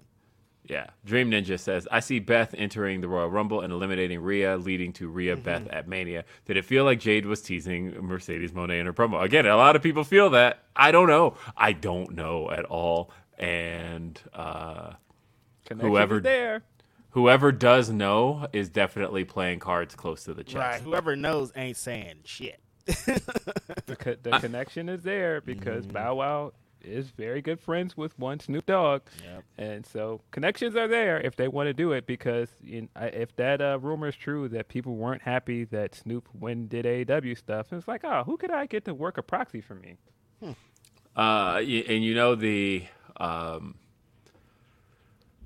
you know, because I think about how, you know, Darby told the story of he didn't really know about Punk either. He was just kind of pulled aside, and when he was told to cut that promo, he was they were like, make sure you include the line "best in the world," and and that like told him in his head like, oh, I think I know where this is going, but obviously I'm not supposed to to to say it, but like cards were very much played close to the chest on that one. Um, and the, the And in guys these who knew, streets, you can't say anything because somebody will leak that shit. If you say one thing, somebody will find. They'll look for their flight information. They'll find some kind of shit. So you have to play it legit. So close, so close. You can't let anything slip because wrestlers and shit happens so fast. We saw like Brian and Punk's uh, debuts were spoiled pretty much. You know what I mean? Like no one. Although I am, taking I am shit thinking off. in hindsight, by the way, here's something we haven't thought thought about in a while. But thinking about the elite and CM Punk heat now. Remember when CM Punk was coming in, the elite were dropping the little hints. You know, um, Kenny had the the Cookie Monster shirt, Mm-hmm. and like, it's Being just the weird. elite, to- they were teasing it all like every episode for a while. you Fam, know? the, the the the episode after he came back and uh, Punk looking back into Night Gorilla and and smiling at the Young Bucks as he was walking out. Man, what a different time! Like I feel all the time, like take me back to that time. It's great. I know it, it is. It is very different though because like Matt Jackson used to talk about the fact that you know he had a relationship with CM Punk that he would talk to him and try to get it. You know, he tried to get Punk to come to ROH in 2017. You know, mm-hmm. and so it is crazy to think that all that shit fell apart. Um, and how quickly it fell apart when you see like Punk and Hangman Adam Page, the them tweets at each other like that were all friendly just like earlier this year, and uh, Definitely saw my guy uh, very intentionally uh, seem like posting a picture of his dog this week. Mm-hmm. People bit too. They bit. Um, yeah, I don't know, man. I don't know what to make of any of it, but I do think that uh, people, some people that thought I was being biased last week, kind of owe me an apology. I'll just say that. yes. I mean, look, we've got uh I don't know. As far as apologies owed, who knows yet? Uh where things are I'm just saying, I was I was right about it not being at work, but people were like, "Oh, you just you just you don't like fun. You're just being a party pooper because you were mad that they were trashing Chicago." Blah blah blah. You no, that's not what was happening. No. well let's let's keep it going. Um we got another one Let's from figure it out. How do I sound? How do I sound? How do I sound? yeah, yeah, it's popping. It's Uh, it- it- it's not. It's not that. It's, it's that it's popping. So Oh, that's um, weird. Okay. I'm gonna be back. Yeah, just like give it a refresh. Tried to send that in a private message, Reginald. I mean, shit. I'm dropping out. I might as well let. Uh, either way, we'll keep that there for a sec. Uh, we and I'll you'll know when Reg is back. By, by the way, I also thought this was funny because um, people that are like, uh, "Man, why don't you just admit you're a, you're a homer? You're Chicago bias." Um, I don't know if people remember this when we I'm did the fine with bios. Robot Reg. That's hella funny. How's it sound? Is it popping? Perfect. That's Oh, perfect. sweet. That's why I was just saying. All you had to do is refresh. I, I- I don't th- I don't know if people remember when we did the rollout for this podcast and everybody did our reveals and you know it had the bios next to our name with the picture. I am the only person on this podcast who has where they're from in their bio. Right. Yeah, no, that's, the- true. That's Phil's thing. We all know that it's Chicago I Phil. Like that's I don't know how more clear I need to make it that I am a Chicagoan. And I am proud of that. Just check our YouTube comments. Somebody's always like, Phil, here he goes again with the Chicago bias. So I don't know how much clearer I need to make that. I don't know why people would think, oh, well, you're not upfront with your bias. Like, no, I, I'm pretty upfront with it. I'm wearing a Bulls hat. Like, come on. Um, I don't know if you knew what I wore to that that dynamite. By the way, I was wearing a Chicago Bears Letterman jacket. Chicago Hey. Being Chicago. All right, uh, let's see. We got Dream Ninja says, I see Beth entering the Royal Rumble and eliminating Rhea, leading to Rhea Beth at Mania. Did it feel like Jade was T? Oh yeah, we read that one. What am I doing? Uh, sorry.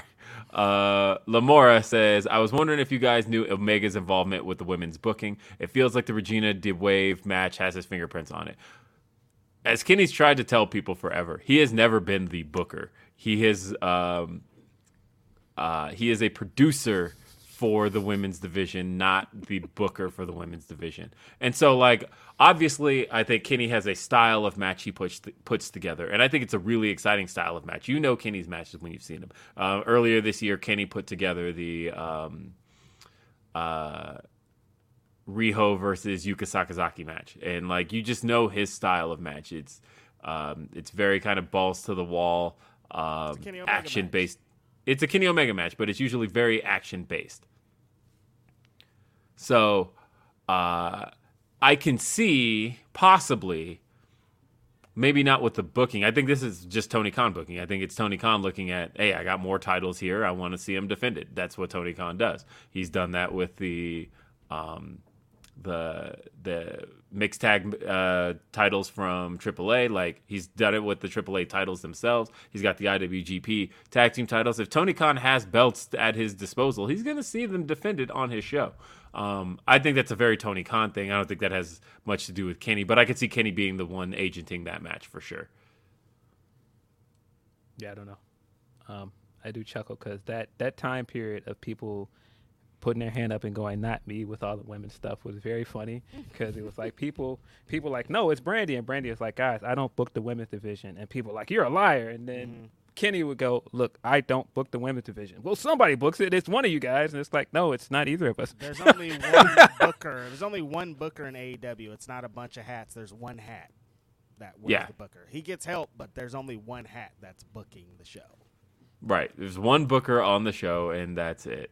Um, and it's not T. But um, speaking of which, Booker T is living up to everything I said he was going to be. By the way, as on commentary, like the fact that when um, Dijak showed up and he's like, "Who?" Right. Yes. Yes. it's like Booker. He's been on the show. Like he is kind of NXT royalty in a sense, but uh, okay. He's been That- on multiple shows, not just this one. He's been on the main roster. He's been everywhere. Like if you know, like you should know. Have No, he hasn't. T Bar has been on the main roster. Although it- I, I do think it's funny too that uh, he posted about the fact that you know Elon Musk has locked down verified accounts changing their names, and so and that happened in October. So all them people who changed their names for Halloween are stuck with Halloween names. Like Keith Lee was like, "I'm stuck, Spooky Lee," and it's December now. Um, and Spooky. and uh, Dominic, uh, or sorry, I, I guess Dijak, he said um, he was like, and I'm stuck with uh, T Bar. Like I can't change it. It's he's like, I want to get rid of this name, I can't.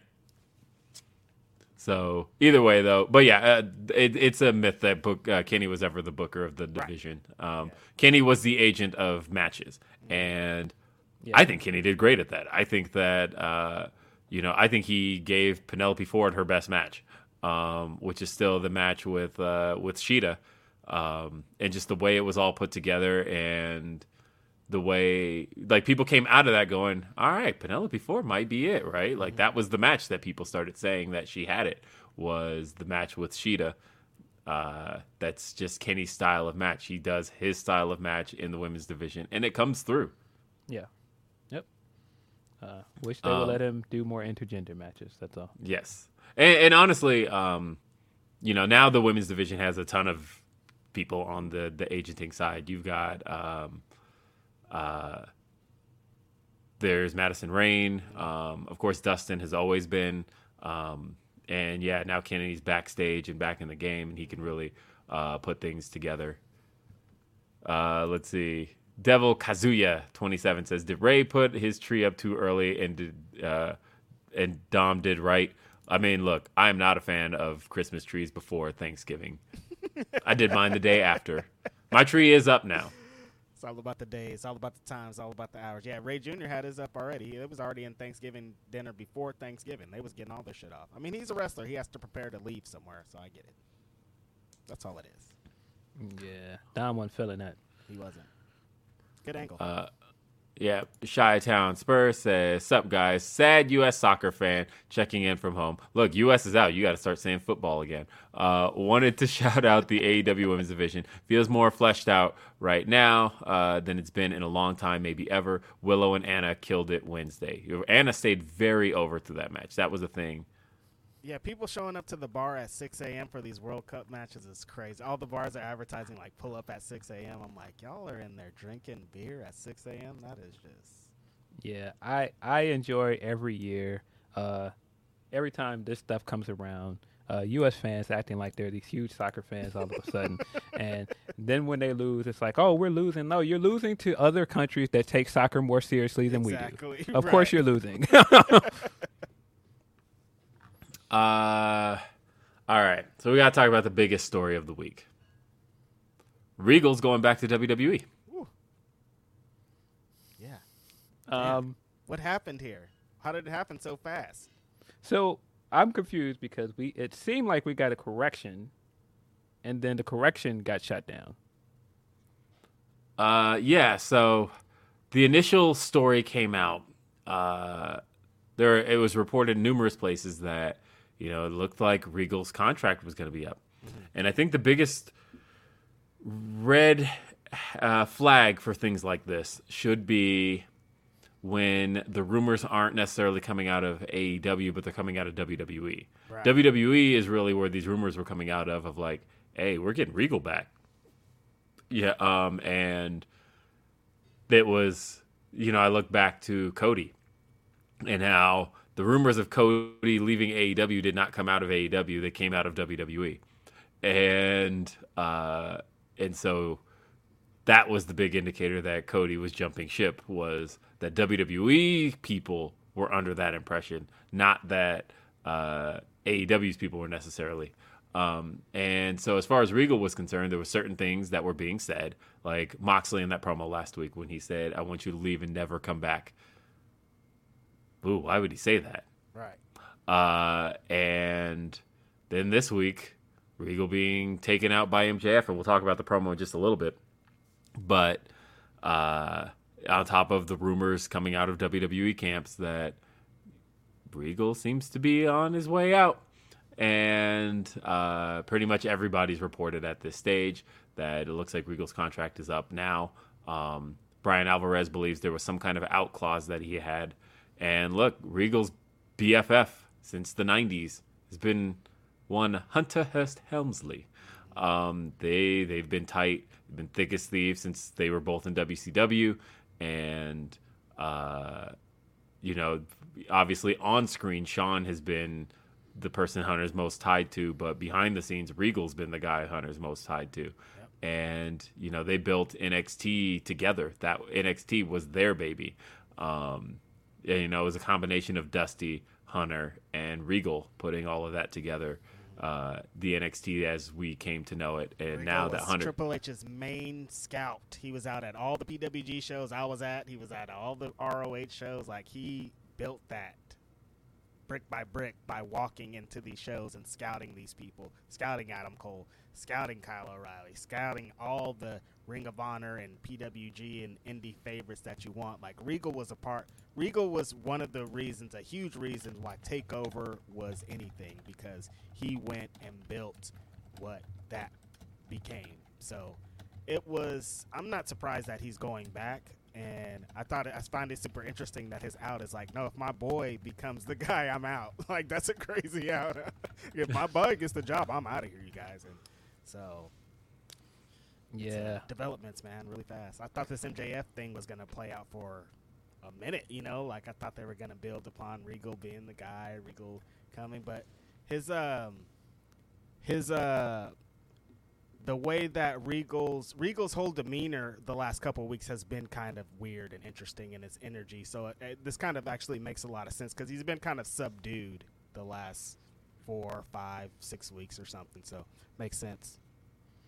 Yeah. Um, yeah, I don't know what to make of this. I've enjoyed uh, Regal a lot as an on-air personality, more than I've enjoyed him for the past few years as an on-air personality.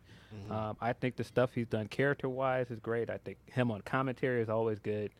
Um, but if you are teasing me with the idea of him going back and helping to make NXT special again, I'll take it.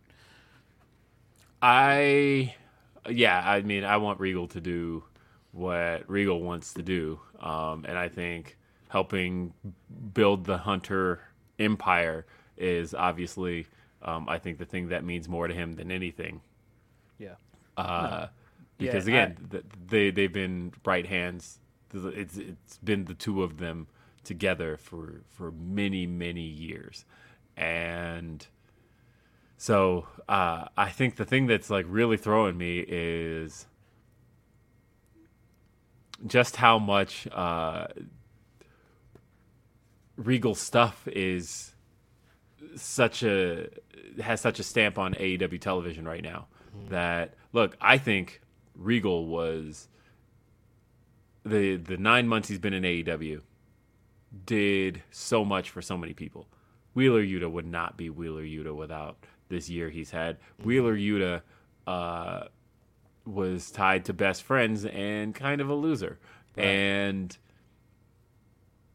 what Regal's presence did for Wheeler Yuta changed everything for him. Um, and so you can't say that he didn't add anything to television. Blackpool Combat Club was was massive for is the most popular faction that AEW's had as uh, for baby faces. It's been a big thing for everybody. Uh, so there's no denying what that faction did for everyone involved.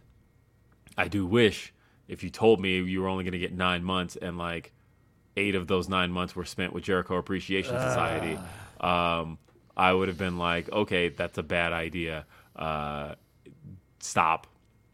But otherwise, I think Regal's been great for TV. It's interesting because like we still don't have a release date on the AEW video game. I just I've heard a couple of dates um, recently. I want to do a little more confirming before I post anything about that. Obviously, I posted some details about um, this week. I confirmed the rating because uh, there were some rumors out there that the game was going to be M for mature because it had, uh, it, and somebody speculated, well, yeah, because it's got intergender matches and blood. And I thought that ain't an M rating. You can Street Fighter literally has the intergender fighting. Um, as a matter of fact, most video games where there's fighting allow women to fight men. That's just been video games forever. Uh, And I don't think that has anything. I think you can get away with E for everyone um, with women fighting men. That doesn't matter. Uh, and even the blood, blood doesn't necessarily. People think the blood is what got Mortal Kombat the M rating back in the day, or was what led to the ESRB. No, it was ripping off people's motherfucking heads. Like blood is a thing that happens. We know you bleed, but um, when you are ripping hearts out and knocking heads off, that's the M rating. Uh, the the general idea is that an M rating um, has to deal with either language, uh, drug use, or the death of human beings at the hands of the player. And uh, a good example of that is that Halo. Halos 1 through 4 were all M rated. Halo 5 is T rated. And the difference was that in Halo 5, you could not kill your teammates. And that little change was enough to be like, okay, this is now a T rated game because uh, there's no way to kill a human in Halo 5. Um, and that's that's basically it. It has to be. It has to specifically be at the hands of the player. Um, if a human, if the violence results in a human's death, but like thumbtack matches, that's going to be a T rating, guaranteed. Uh, and so I, I, I was head uh, scratching my head at that, and uh, I had tweeted that I didn't believe the M rating thing was true, and then AEW actually reached out to me and was like, "Yeah, that's because it's not." And um, they said the game's rated T for teen, and uh, that we got a little. I mean, I got a little more detail as I did some digging around, and uh, about how the game is that the ESRB stuff was all submitted back in September, which totally makes sense when you think about um, all the music stuff that we did, um, which was specifically cited for ESRB purposes. Um, but what I was told on that side of the game and what this means, and shout out to uh, Sportskeeda for their report on CM Punk remaining in the game.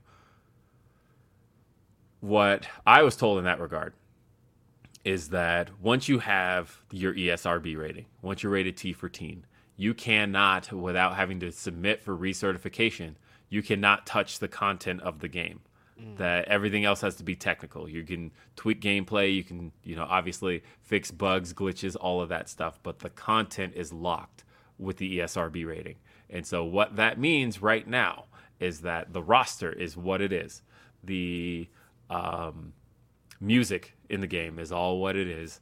The attire, all of that is all what it is because if they make any changes to that now, that has to go back through ESRB certification. So we at least know the game is that far along. I'm saying all this to say that does anybody remember when those videos came out and uh, the tutorial of the game was all narrated by William Regal? the all, the whole tutorial of the game, all of the the everything you do as far as um, the instructions, all of that in the game is all narrated by William Regal. They were kind of in on the idea that you know, of course, that makes sense. He's Blackpool Combat Club. He is kind of a mentor to so many people. Why wouldn't he be the mentor to you as the player of this game? And just thinking about the fact that by the time this game launches, he could be well back in WWE. and uh, that's just kind of bizarre to think about. Punk is remaining in the game. Cody is remaining in the game. Nobody's being removed from the game chat because it just altering the content, removing things too. It's the same deal. Your content is what it is once you've submitted for ESRB. You can't touch the content without having to go back through certification. They have their T rating. It's there. Don't touch content. You can touch gameplay. You can you can tweak how you know obviously things are going to work, and I think that's the stuff they're working on. Still is the mechanics and still working on the the technical aspects of the game, but the content is locked. Yeah. Um, no, he's had a huge impact on AEW for less than a year. It doesn't seem like it's been less than a year. Um, but I am a big believer in letting people do what they want with their career. If he wants to be in WWE, if that's where he feels like he will make a better uh, uh, contribution and other things, that's his decision. If that's what he wants to do, great. Um, never gonna dump on anybody making decisions that they feel are best for them. Um, and I can't say that it's not going to be good for NXT because I feel like NXT has definitely been missing something without him. So I don't. I'm not really sweating it. Um, I, and I think we got a good run with him in AEW. I, I've enjoyed everything he's done. I think it said everything that he was willing to um, put o- put another guy over in a sense in, in Max and give Max a good uh, a good story on the way out. So no, nothing really here to be upset about. I don't understand people that are upset about it. Yeah, um, I I can't see being upset about that. Uh, I I did raise eyebrows when Hunter posted that War Games post, uh, and that my immediate thought was something's up. Uh, Hunter, I, Hunter being messy.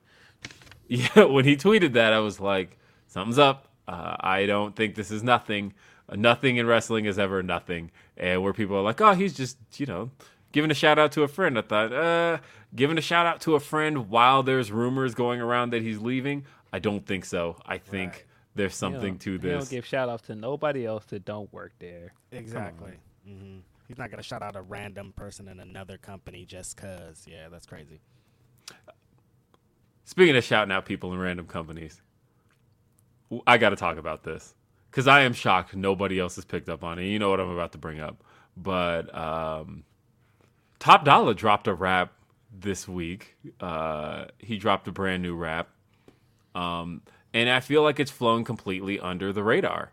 Uh, not so much the rap itself. You know, Sean Ross Sapp shared it, but Sean Ross Sapp is in the video. Sean Ross Sapp is in the video. It's it's got clips from when Sean interviewed Top Dollar, but it feels like I was looking through the comments. Nobody seems to be noticing that um, he seems to be uh, dropping some disses at a former Hit Row member.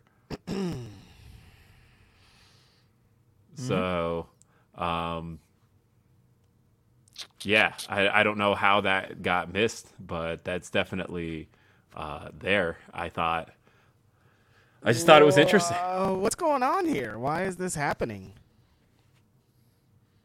Um, yeah, I don't, I don't know what to make of that. I don't. It's again one of those things where, you know, if this isn't gonna lead to anything, why do it? Yeah, Um, I don't, I don't really get it. Uh, but hey, whatever floats your boat, friend. I don't know if do you think that that uh, helps get away from the idea that Hit Row needed him. Um, I don't know. Maybe he didn't like some of that. Maybe he didn't like some of the talk that Hit Row needs a leader, and he doesn't feel a lead, like he's the leader. Swerve always felt like he was the leader. Maybe he feels resentment towards that. I don't know. Um, I don't know what sparked this, uh, but I was definitely sitting there looking like, yeah, some of these bars definitely feel like they're directed as well. Oh, oh yeah, no, uh, there's no question. I, I have zero question that they are. My thing is, um, I'm just kind of curious what's up. Um, and I and the the reason I say that was because like, up? w- so we had Swerve on this show um, right after Hit Row debuted, uh, re-debuted in WWE, um, and one of the things that Swerve talked about uh, was, you know, he gave them their props and gave them. Um, he was publicly very supportive of uh, Hit Row going back to WWE and talked about it like he was proud of him. So I am curious what motivated the other side of that for Hit Row to, uh, and I won't say Hit Row um, because it's uh, it doesn't include um, uh, Shanti and it doesn't include uh, BFAB. This is strictly a top dollar thing, but he he did. There's no question. So, uh, don't know. Um, hey, like both of those guys, so I don't, you know, it is what it is. I, were they on the show last night? Hit Row on SmackDown. When were they the last time they were on the show? I don't understand why this is happening, bro. Like this is it doesn't like you you'd have to like be successful at your return for you to talk this shit. And it's like I, it doesn't like no one wants this. Just like everybody be cool and everybody be because like it's been bad. Like you guys are rhyming with Veer and Shanky, bro. Like it's like Um, you have more money. Like that's not a thing, man. yeah, I Can you always work? that once, once you once you start going to the money thing, you lost. I'm saying. yeah. I said so, that, and you know, Rollins is my guy. I said the same thing with Rollins when he was doing Oscar stuff. Once you start talking about, well, I got more money than you, you lost. And again, I, I I guess like publicly, there's no like. I don't know. It, it it's definitely a one direction feud publicly, because I don't know. I don't think th- this is my theory though. I don't think that Swerve's gonna uh, acknowledge this. Um, but Nah, I don't see him rap. He because he doesn't really move like that. So I don't see Right. him. I don't see him rapping back. And he he, he makes a lot of his music about not non wrestling stuff. So why would he start rapping about a wrestler? I don't see that happening. no, I'm serious. I just don't. yeah, see no, I, I agree. Yeah, I I. Um, You better be big, beefing with Max Caster if you're trying to get some raps back. He'll rap back at you. it. And I see somebody in the back. chat said, unless Swerve is headed back to WWE, I could tell you he's not. He's he's signed to AEW for quite some time, And like he he's not joking when he says that he's he's happy there. Like that's not a patronizing thing. Like he's um very happy with the direction he's gotten to take his character and the work he gets to do. He's I mean, that guy is going out there having the time of his life, getting to work Revolver, getting to work Defy. You know, he's got uh, gold draped around his shoulders. He is. Shout out to my um, homies in Brain Slam. He seems to be pretty connected to them out in LA. He just had, had a match with Commander a couple weeks ago at Complex Con. So yeah, he's doing a lot, dude. He's doing a lot. Fab, what what would make you look at what Swerve is doing right now and look at WWE and say he wants to go back there? This guy was just on TV with Rick Ross a few weeks ago. He ain't going back there, bro. Yeah, and that that, that, that was the, the, you know when I wasn't sure by the way of the lines, uh, like I'm like these sound like a diss at Swerve, and then uh, when I first heard the the top dollar rap, and then he mentioned the cameos, and I was like, okay, it is. Um, I'm like that's the one. Yeah, and man, uh, he and yeah, he was the he was one of the funniest parts of Rampage last night. Sliding into mm-hmm. that segment mm-hmm. was hilarious. Yeah, and, and hey, you know, that was a thing that a lot of people were wondering, you know, given the year that Shane Taylor and Shane Taylor Promotions had um, last year in the final year of Ring of Honor, uh, there was a big question of uh, how they not been brought back in yet. Um, and they're working the pay per view. Yeah, uh, look, I think it's great. Um, I was very surprised to see Shane Taylor. Um, uh, How did that not leak at all? I didn't I know, see right? it. yeah, seriously, that's what I was thinking too. Yeah, I, I thought that segment was great. I think them um, tying it back to uh, Ring of Honor continuity with uh, Keith Lee is smart. Um, man, and I, it seems like this uh, pay per view is really building up because they didn't have a lot of this stuff announced before this weekend. Now this is looking like kind of a stat card. It is. They started bringing it out. I'm super happy for Shane Taylor. Like he he didn't get immediately brought in with the rest of the ROH guys, but he went out there and did his thing. He was out in Texas having some great runs. He had some championships, and he knew that if he worked hard enough, he'd get back to it. So I think he's going to make a big impression at the pay per view. I'm excited to see him versus Keith Lee because they have so much history, and I'm excited to see what kind of shenanigans Swerve gets in over there. And, and JD Griffey's a, a big part of all of their, you know, the Keith and and Shane, like they they all are came up in the business together. So this is going to be a big important match for all of them. It's exciting. Yeah, I honestly, um, I think you know if Ring of Honor is going to get its whatever show it's getting soon enough, um, then one of the things that I, I kind of find myself looking forward to is uh, the fact that it, seems like a lot of Ring of Honor continuity is being kind of picked up on from last time. Like it's, uh, I, I feel like bringing in Shane Taylor Promotions is kind of a good sign of the fact that something is going to be happening soon enough with mm-hmm. uh, Ring of Honor being kind of kicked back off and just picking up where they left off. Because also uh, the the Kingdom is back in, in play as right. well. You know, they're they're signed, um, and they're what signed they, for. What are they doing? We haven't seen them on TV in a minute.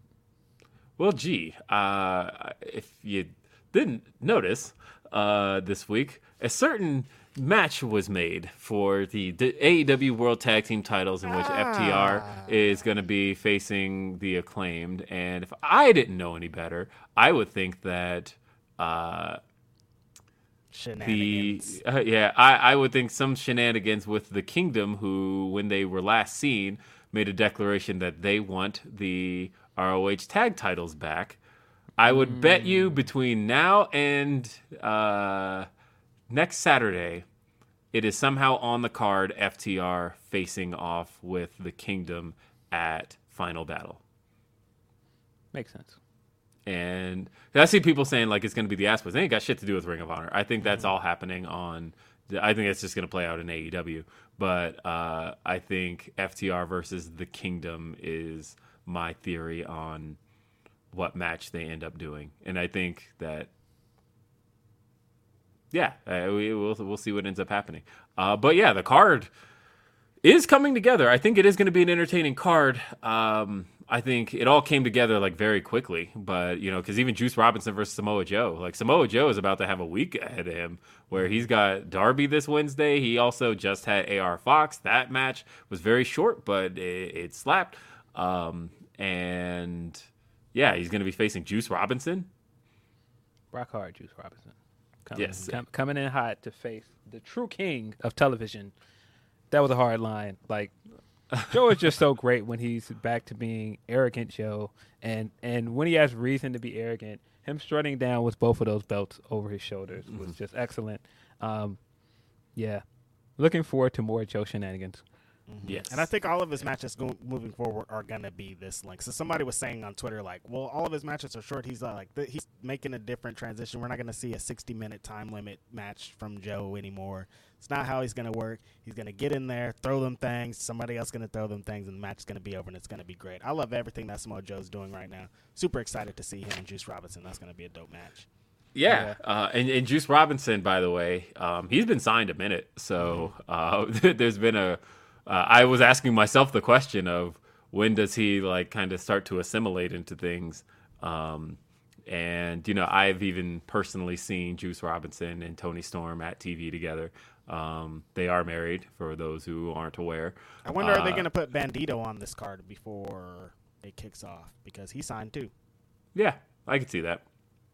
Uh, so we will we'll see, but at the moment, you know, Juice Robinson and Samoa Joe is is is the match.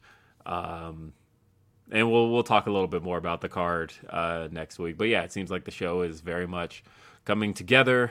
Um, it's going to be a whole day of wrestling next week because uh, we got the Ring of Honor show in the afternoon, and then immediately after is NXT Deadline, and so pretty much next Saturday it's going to be we do a podcast. As soon as you guys are done, we get to watch uh, Death or not Death Before Dishonor Final Battle, and then um, Deadline. It's all going to be back to back to back.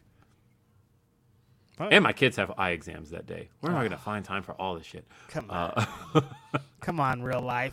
We're trying to watch some wrestling. Yeah. Um, I don't know if we got totally into that MJF segment, but that was incredible TV. Um, I was sitting back every time I want to hate on this guy because I was I was definitely sitting there like this this guy comes out strutting into Indiana, ducked that smoke from the Chicago crowd, and came out there and the, the promo at first was starting slow. I was like, all right, where are you going with this? You're doing a lot of capping, talking about you're better than Brian. I was like, you ain't better than Brian. The devil is a lie. Uh, Shout to Ross. Nah, I'm not. I'm not buying that. Um, eh, but the more this thing went on, I was like, this guy's good because I kept picking up on all the subtle things he was doing. I was like, this guy's good, man. All of the subtle jabs at Brian before he got the stinker in there calling the crowd fickle, just like Brian did, unveiling the belt, just like Brian did as as as Planet's champion, and all of that stuff was great. And then paying off the opening segment from last week because I was not a big fan of the opening segment from last week, and finding a way to pay that off this week was very good. Um, cracking Regal on the back of the head, just like Regal told him to do. That that was the most subtle thing to me was that yeah when Regal said to MJF he turned his back to him and told him to hit me and he didn't. And you know Regal got the cockily walk away. That's what I thought and sure enough that was exactly how MJF took him out I love that Uh, Regal saved his one bump in the whole company for this moment. That's what you call fucking build up and pay off right there. Great, great stuff. Him, him using the lines from the email over again because we, because that was one of the things from this segment at the beginning when he wrote read the email. I thought the email was going to be something more like the the voicemail that we got it all out, and I was like, okay, the the voice the email reveal wasn't that great, but that was that's because it wasn't the email reveal. It was the real email at the end of getting a stinger of him repeating back to him what he told him. Um, I thought all of all this segment was great, and I feel like AEW TV for most of this year is just better with Max on it. It is. you know what though Philip I'm gonna disagree with you just slightly What? Yeah, I didn't like this segment that much. Um, I I like the ending of it, but I felt like, and maybe it was just a timing thing because it, eh, you know, the the cracking of um, William Regal took place right at the top of the hour, and I felt like Max was talking in circles for quite some time. It felt like he went out there for a long time and just um, there was a moment where I started looking at my watch, like, all right, are you going somewhere with any of this? Because you just keep like doing Mac stuff, and uh, I started to get a little taken out of the segment. I'm glad the the ending brought it back around. I thought that the him cracking Regal over the the shoulder and um, you know implied he hit him in the skull with the knucks, uh, and reading the email that was great stuff. But I I thought you could have cut this in half and gotten the gotten things across. I just felt like it was dragging for a minute, and I just thought, what is he doing? It. I literally thought he was stalling for the top of the hour, uh, because I think he was probably told, you know, we need them channel flippers to stop on this Regal stuff. So you need to make sure that this happens right at the top of the hour. And of course, as I mentioned, that clock right under the the art cam. So luckily, when you're cutting them promos, you can see when this needs to happen.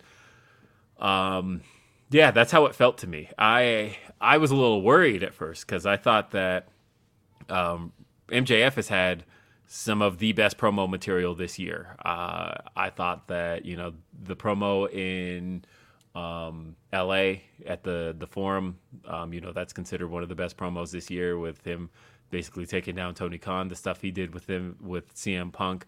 Um, that was actually last year, but even still, uh, in the promo with Regal this year, uh, and him slicing into Regal with the email. I liked all of that stuff.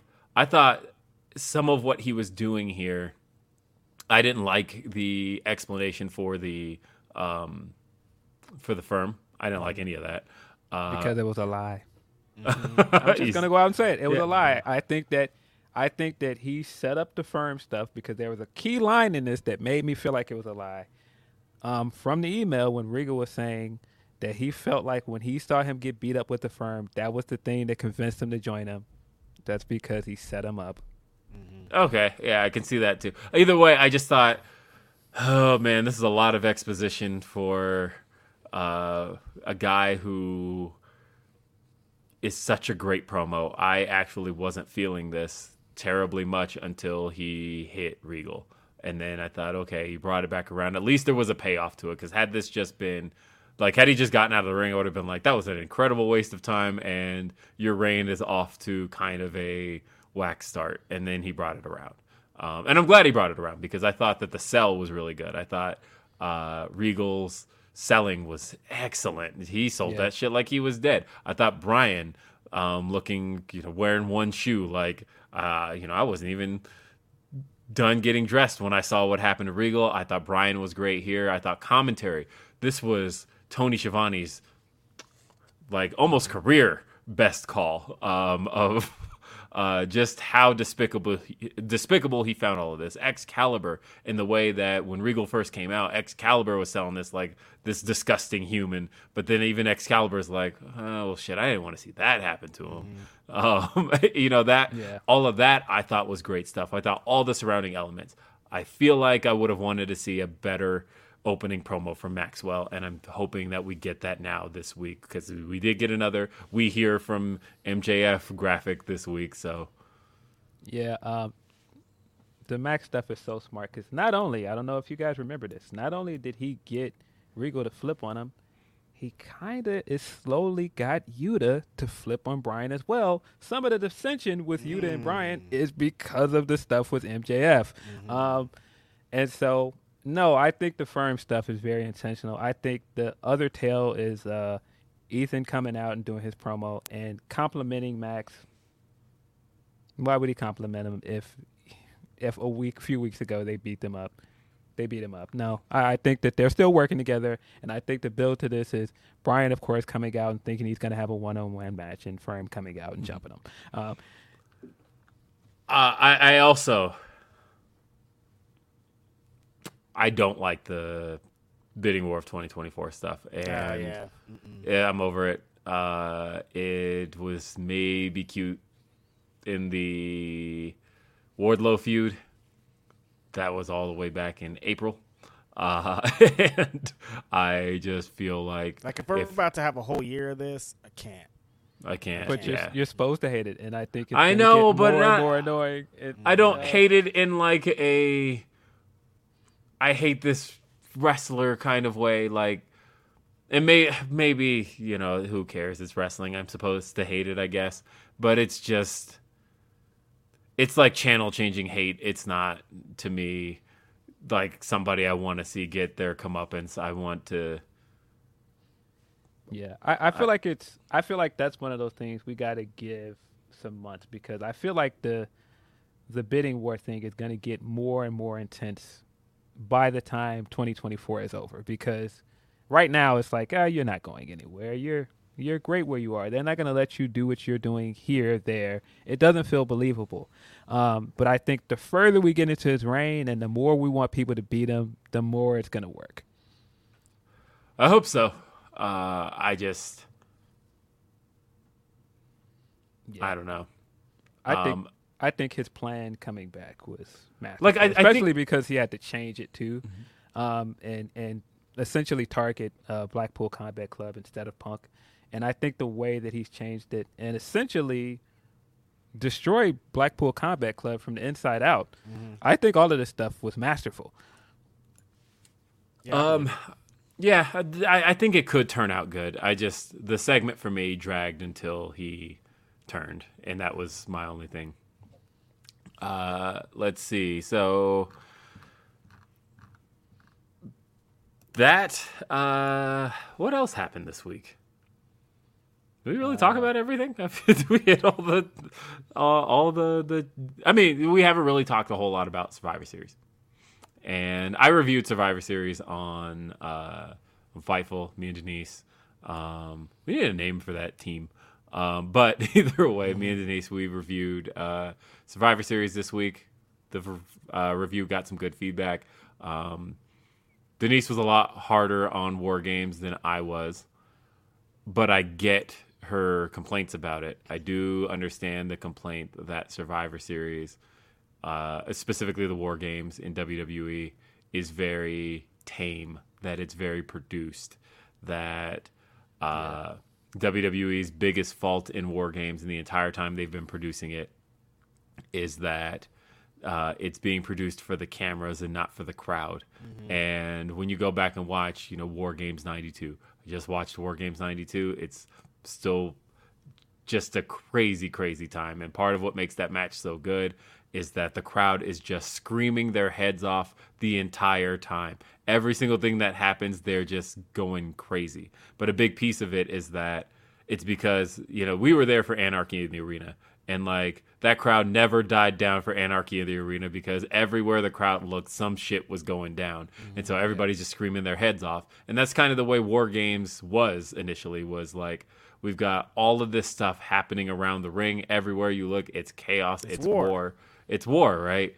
But like the WWE War Games is very spot stop what you're doing so that we can move to this next spot. And everybody is just on the ground stopping what they're doing uh, or just like kind of casually brawling with each other but they're all aware that they're on camera. And uh, it's not so much about just kind of a big ass war brawl and cameras just catching whatever they can it in WWE's war games is very produced. It's very spot. All these guys lay on the ground for two minutes while these next guys do the next thing and they're gonna stay and sell for the next two minutes and then it's like just moving between the match um, all throughout and it definitely doesn't feel like war per se that's not to say it's bad. You have to recognize that that's just how wwe does things. That's how money in the bank works. That's how a lot of these things work. They're producing it as a tv show and as a tv show they feel that things you should be focused on what's happening on camera and what's happening in the background doesn't matter. So just stop. Um, I I am going to I don't know if this is an unpopular opinion. I think Survivor Series was probably the second best WWE pay per view this year. Um, I think this is the closest we've gotten to a main roster takeover. Not in the sense that the matches are as good, but just the way that the pay per view was built. Um, the all of the backstage segments led up to the main event, and all of the story stuff in the backstage segments got the payoff in the main event in the same way that a takeover would. Um, the matches were even the war game matches were very takeover esque.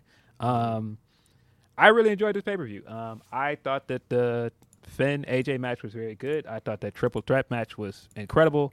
Um, stop sleeping on Rollins. This guy delivers every time. Um, I thought this was probably one of the best showings we've seen from Theory all year. Um, the only dud on this card was the Shotzi and Ronda match. Um, other than that, the rest of this pay per view was very good. I thought the payoff of the women's war game match being that uh, what do you call it? That the the the stare down from SummerSlam led to this. I thought the way that they ended this match, yes, it made Damage Control look like big losers, but it was a great way to pay off uh, Bianca's Bianca's teaming with uh, Becky and Becky's turn. Um, I thought that was the right way to end the match with the two of them standing strong, and I thought everything we got in the men's uh, War Games match was great story wise. Um, yeah, I thought it was a good pay per view. I can agree with that. Um, like I thought it was a good pay per view. I don't don't have any beef with the pay per view whatsoever. I think that, uh, like I said, my general complaint was more around the. Uh, again, I it's if you grew up with war games, if you've seen other war games, if you've seen the way that this match has been done before, or um, WWE just feels really tame, and it's I'm not one of those and I, I'm not guys. It's like everything needs blood, but I do feel like something like War Games definitely needs to have some lingering effects to feel like we are here at war. This is two teams. I feel like WWE had one of the best build-ups for a War, war Games match. I feel like they everything felt like this was the time for war, but I just um, I can agree with with what Denise was saying that it yeah. it doesn't feel as I don't know. Are they saying I went Robo? was- There's a- Yeah. Yeah. ah. Yeah, I, I, yeah, The I, I don't I, didn't disagree. like about it is there's no fucking stakes throughout the whole pay per view. There's not like nobody's fighting for anything. It's just like we're here. It doesn't matter. There's matches. They they put together the war games uh, teams as just like okay, these guys are all here at the same time, but it's like nothing. Nobody's fighting for anything. Roman just has his belt. No one's trying to get his belt. Like in the women's match too, it's just like everybody's doing spots, but what's the purpose of any of this? What is any of this leading to? Like, if if the the team beats Bianca, does somebody get a title match? Does like there's no stakes at all. It's just like a show. It's just like a, a, a overproduced extra raw to me. Like it didn't feel like like that's how a lot of their PLEs have felt. It's like there's- it doesn't feel important anymore. It just feels like You know what? Uh, it's a I, big you show. know, I, I'm gonna I'm gonna say Phil. PLE has grown on me. I will say premium yeah, yeah, live it- event. It's not that bad. it's not that bad. I know earlier this year I was like, uh, it's, Sounds uh, it's goofy to me. corporate jargon, and uh, nope. eh, I'm actually like, It still sounds goofy It's to me. okay. Um, yeah, it's not that bad the, anymore. the, the thing that I will agree with you on is the stakes thing, but I will say that this was an improvement over brand warfare and Survivor Series of the past few years, and I think that's why I enjoyed it so much. Is this felt fresh? This felt like something different. It did. Um, I feel like this is the most. It felt like something unique to uh, Triple H's regime. yeah, this was a Triple since he H came. show for sure. This was definitely Yeah. a Triple H production, and Mm-hmm. I, I enjoyed that about the show. Um, I think the stake stuff is because um, what I keep saying is the issue with WWE right now is that you can't build stakes as long as you've told your audience in so many words that we don't want Roman to lose. And so, as long as you've done that, you're not going to build contenders for this guy that feel believable. You're not building any real rivalries for him because you're not allowing anybody to feel like they're on equal footing with him. Right. And I feel like that's the biggest problem with a lot of the programming right now is that Roman is just kind of like the shadow that looms over everything and not in a great way. I feel like it was in a great way at one point, but now it just feels like in some ways it's hindering a lot of people's characters. Um, right. Like I said, I- if it's Sami Zayn or Jey Uso doesn't beat you, like who's who are you setting up for? Because it feels like you're setting those two guys up to be the one that are going to beat you, and they're not going to be the ones to beat you. So I don't really understand No, this. I, I feel like if anything, it's setting Sheamus up to be his challenger at Royal Rumble, but Sheamus ain't gonna beat him. Um, so it is what it is. I I think all of the things that Will and Denise are saying about the war game stuff is right. I'm not disagreeing with any of that. I Mm-hmm. still enjoyed the show because I have pretty much made up my mind at this point that WWE is what it is. It's Right. it's going to be overproduced. Produced. Everything they do is overproduced. So I feel like you gotta accept that coming in now. Like it's not gonna it's not gonna be anything that we see at other places. It's not going to be like GCW death matches. It's not going to be, you know, blood and guts. It's going to be their brand of wrestling, and I feel like either you either you either you like that or you don't. Um, I guess the only reason I, I'm like, I, it's not that I don't like that. It's more so that yeah, you are capitalizing on a name that was built Right. off of one of the like most intense bloody rivalry matches of all time. Like war games is again if you've never seen war games 92 it's from WrestleWar 1992 it was sting squadron versus um paulie's dangerous alliance. And uh it's a match that you know a lot of people consider one of the greatest. Dave meltzer gave it five stars. It's it's a uh, but part of what delivered about that match was just again that Jacksonville crowd is just going nuts the whole time. Yeah, I, I think that's one of the things WWE is still missing. I do think that in some ways their product is better, but their crowd is just sleepy time during most of their stuff. Like even watching SmackDown last night, and Santos and Ricochet are giving it up, and that crowd is giving them nothing, man. Right. And I feel like that is that still the thing AEW has over WWE is that their crowd adds so much to the viewing experience that WWE crowds don't. It's Yeah, 'cause I I think think- it's the same Roman thing. Is like because when Roman came Yeah. out at uh, Survivor Series, it was lit. Like the crowd was, they were ready. They were on fire. But it's just not not like that for anybody else. but but that see that's what made Clash the best pay per view of the year as well because that crowd was amazing and I Yeah. feel like we haven't gotten a crowd that good at a U.S. pay per view all year. Right. Oh no, is this another Vince was right thing? Because like Vince for the last year was re- doing them fake crowd reactions, and it was Uh, no, making the was no, right. no no No, no no no no. Just hold on, hold on, hold on, hold on. I'm halfway joking when I say this, uh, and by halfway I mean like eighty percent. Um, but Vince was doing those fake crowd reactions pretty much from the time they went back on the road. So everything felt like it was like almost unnecessarily hot, right? Where they had like Jackson Ryker coming out, and the crowd's like, "Yeah!" and you're like, but you can like visibly see them like not moving. Um, and Hunter's one of his first moves out of the gate was like, we're not doing the fake crowd reactions, especially during matches. Like he kind of Yeah. came back on it and was like, okay, some things were like at Survivor Series, they they were using the crowd track for um, Ronda versus Shotzi. Uh, it was like they heard those "We Want Sasha" chants and were like, "Nope, get them fake crowd reactions on." Get that and you outta get, yeah, you hear the crowd suddenly turn down, and all of a sudden it just sounds like the Thunderdome again. Uh, But the, I guess all I'm saying to say here is that Hunter, I think, is of the mentality of trust the crowd. That if you, as a worker, aren't getting over with the crowd, that's on you. That's on what we're producing. If it's not winning the crowd reactions, it shouldn't be on us to make that sound happen. Whereas Vince was like, "Fuck them fans! Like you're just there for the visual. I will make the sound myself." Yeah, and that's Uh, that's a it- very workers philosophy, and so. You know, Vince's thing is we'll tell you what to like. It, it Yeah. doesn't matter. you know, we tell you what to like. We are the main event here. We don't care what you think. Um,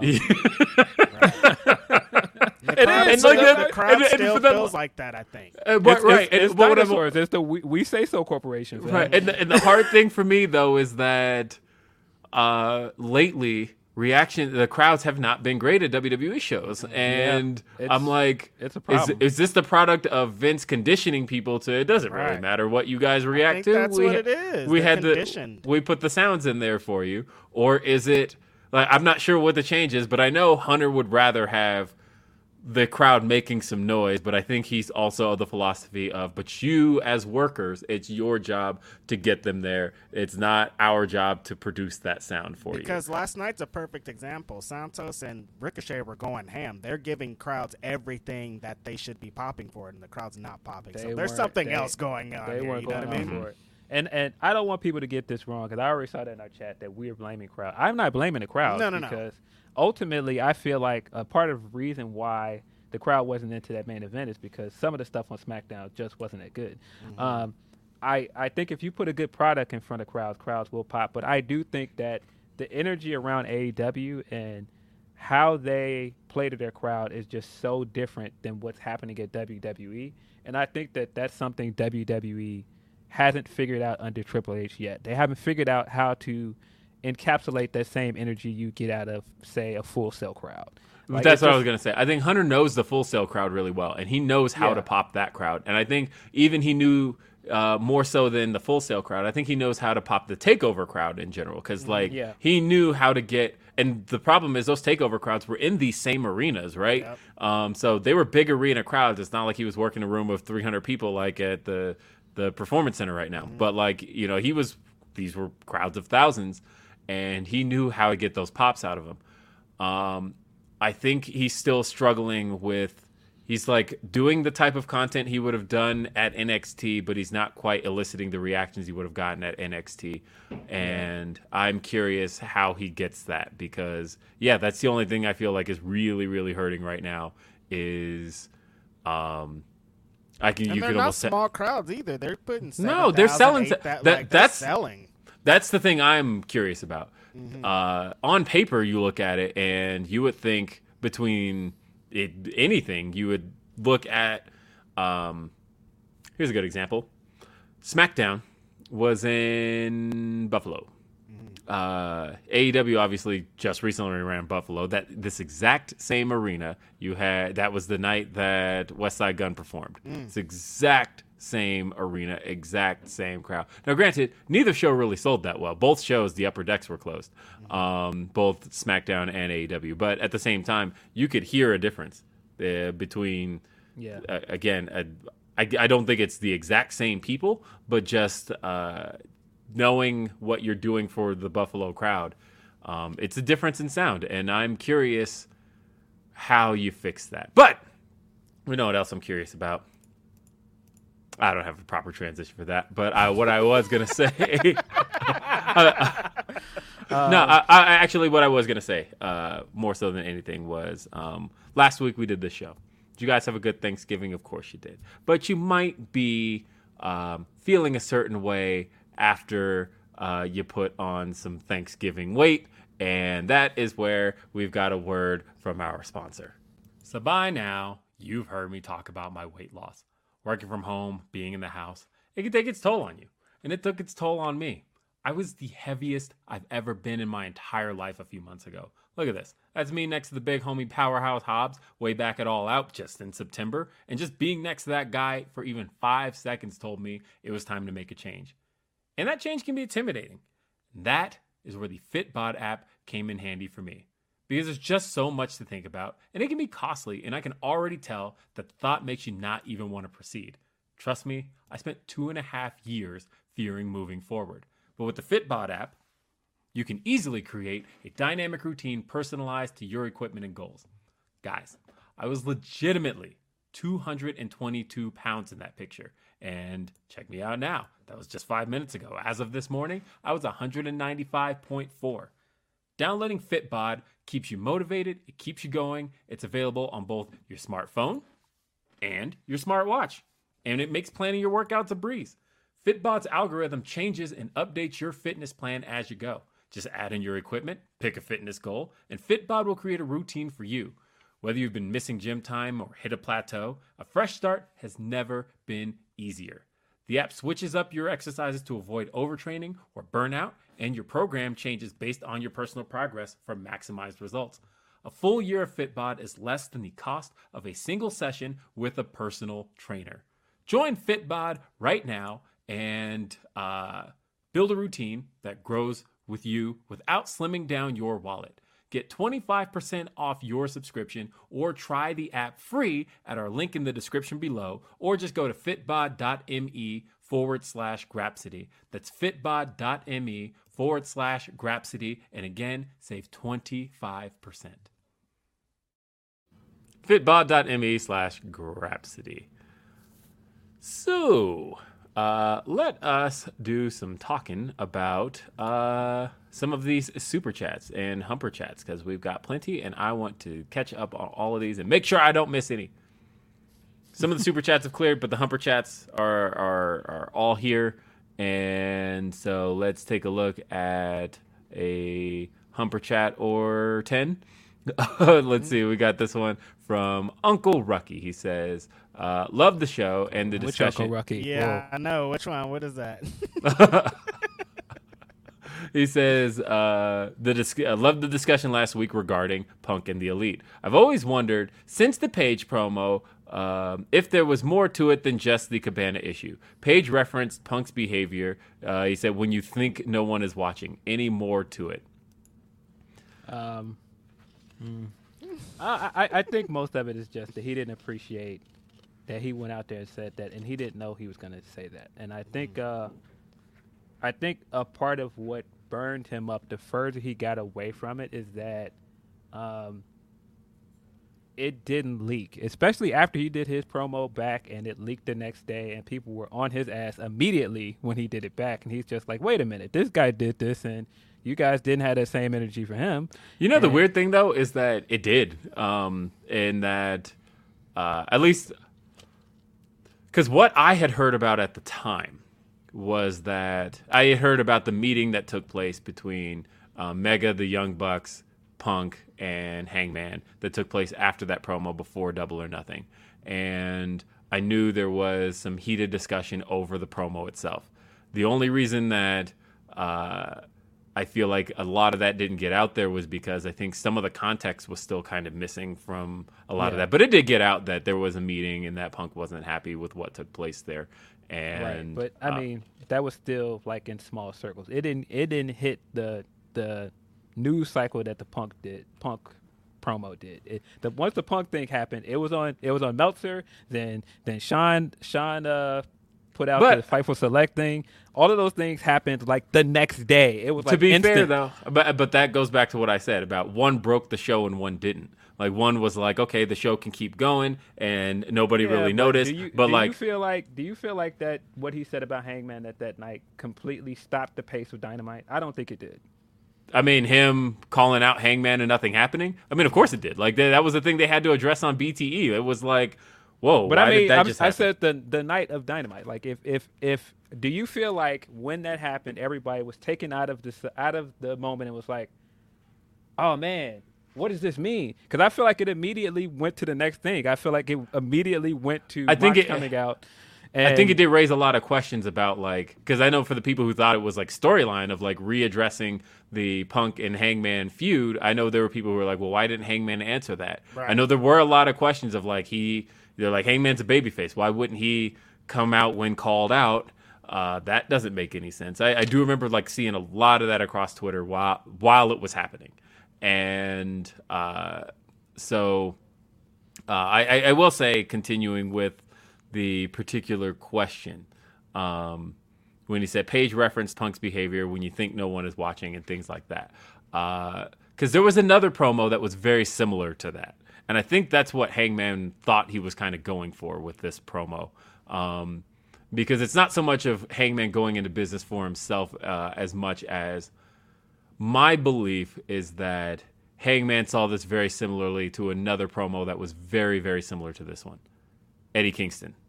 Eddie Kingston's promos on Punk, very, very similar about um, being a cutthroat guy behind the scenes, about a guy who um, claims to be one thing uh, in front of the audience, but then behind the scenes stabs people in the back, says certain things. You know, I, I think that there was a lot of He thought he could That- this- that this one- too, like Eddie Kingston, pretty much. yeah. um, and I, I, I, I think for a, in a lot of ways it was like with Punk, it was a case of, well, Eddie Kingston ain't shit. He don't run nothing in this company. Right. Whatever. um, But I also think it was that they very much already knew they didn't like each other. I think it caught him by Right. surprise because he Some was like, history. "Wait." He was like, "Wait, you feel that way? Like I didn't know that. Where's this coming from?" Like he expected it when Eddie Kingston says Yeah, because they already Said- yeah, don't right. like they, each other. they had their That's beef. known. Yeah, yeah. Um, I don't think it was a, a issue with Hangman before that. He felt like I didn't have an issue with you, so why are you why are you doing that? Yeah. Either way, um, because yeah, it was a very similar promo, and I feel like because I've seen people bring that up of like, how come this promo caused all these issues when uh, Kingston's didn't, and Kingston's was almost worse, and uh, and they very clearly have like real personal beef, and it's like, but also Kingston's n- in no position of power in that company, and Kingston's not tied to people with positions of power, and I think that was another thing too, was like. Um, He's not a member of the elite. You know what I mean? Like he's Yeah, I, I mean, if, if if I go back to this, and again, let me say this before I say anything. The elite did not leak anything about Punk. Um, Right. But if I go back to this and Hangman says this stuff about me, and he's looking around like, where is this coming from? Y'all okay with this? And then it doesn't kind of leak and make this big news cycle thing. But then, like I said, when he does it, it leaks. He's looking around like, wait a minute. It, it feels like y'all are against me. And mm-hmm. that's not true, of course, but that I think that that's the, what started the wheels in motion for him of like, what's going on here? Like, why why is this this way and why is this that way? Mm-hmm. for me, I feel like when I really give it some thought, man, is that foot injury so regrettable. Because I think Punk would have moved on very quickly had he not had to sit at home.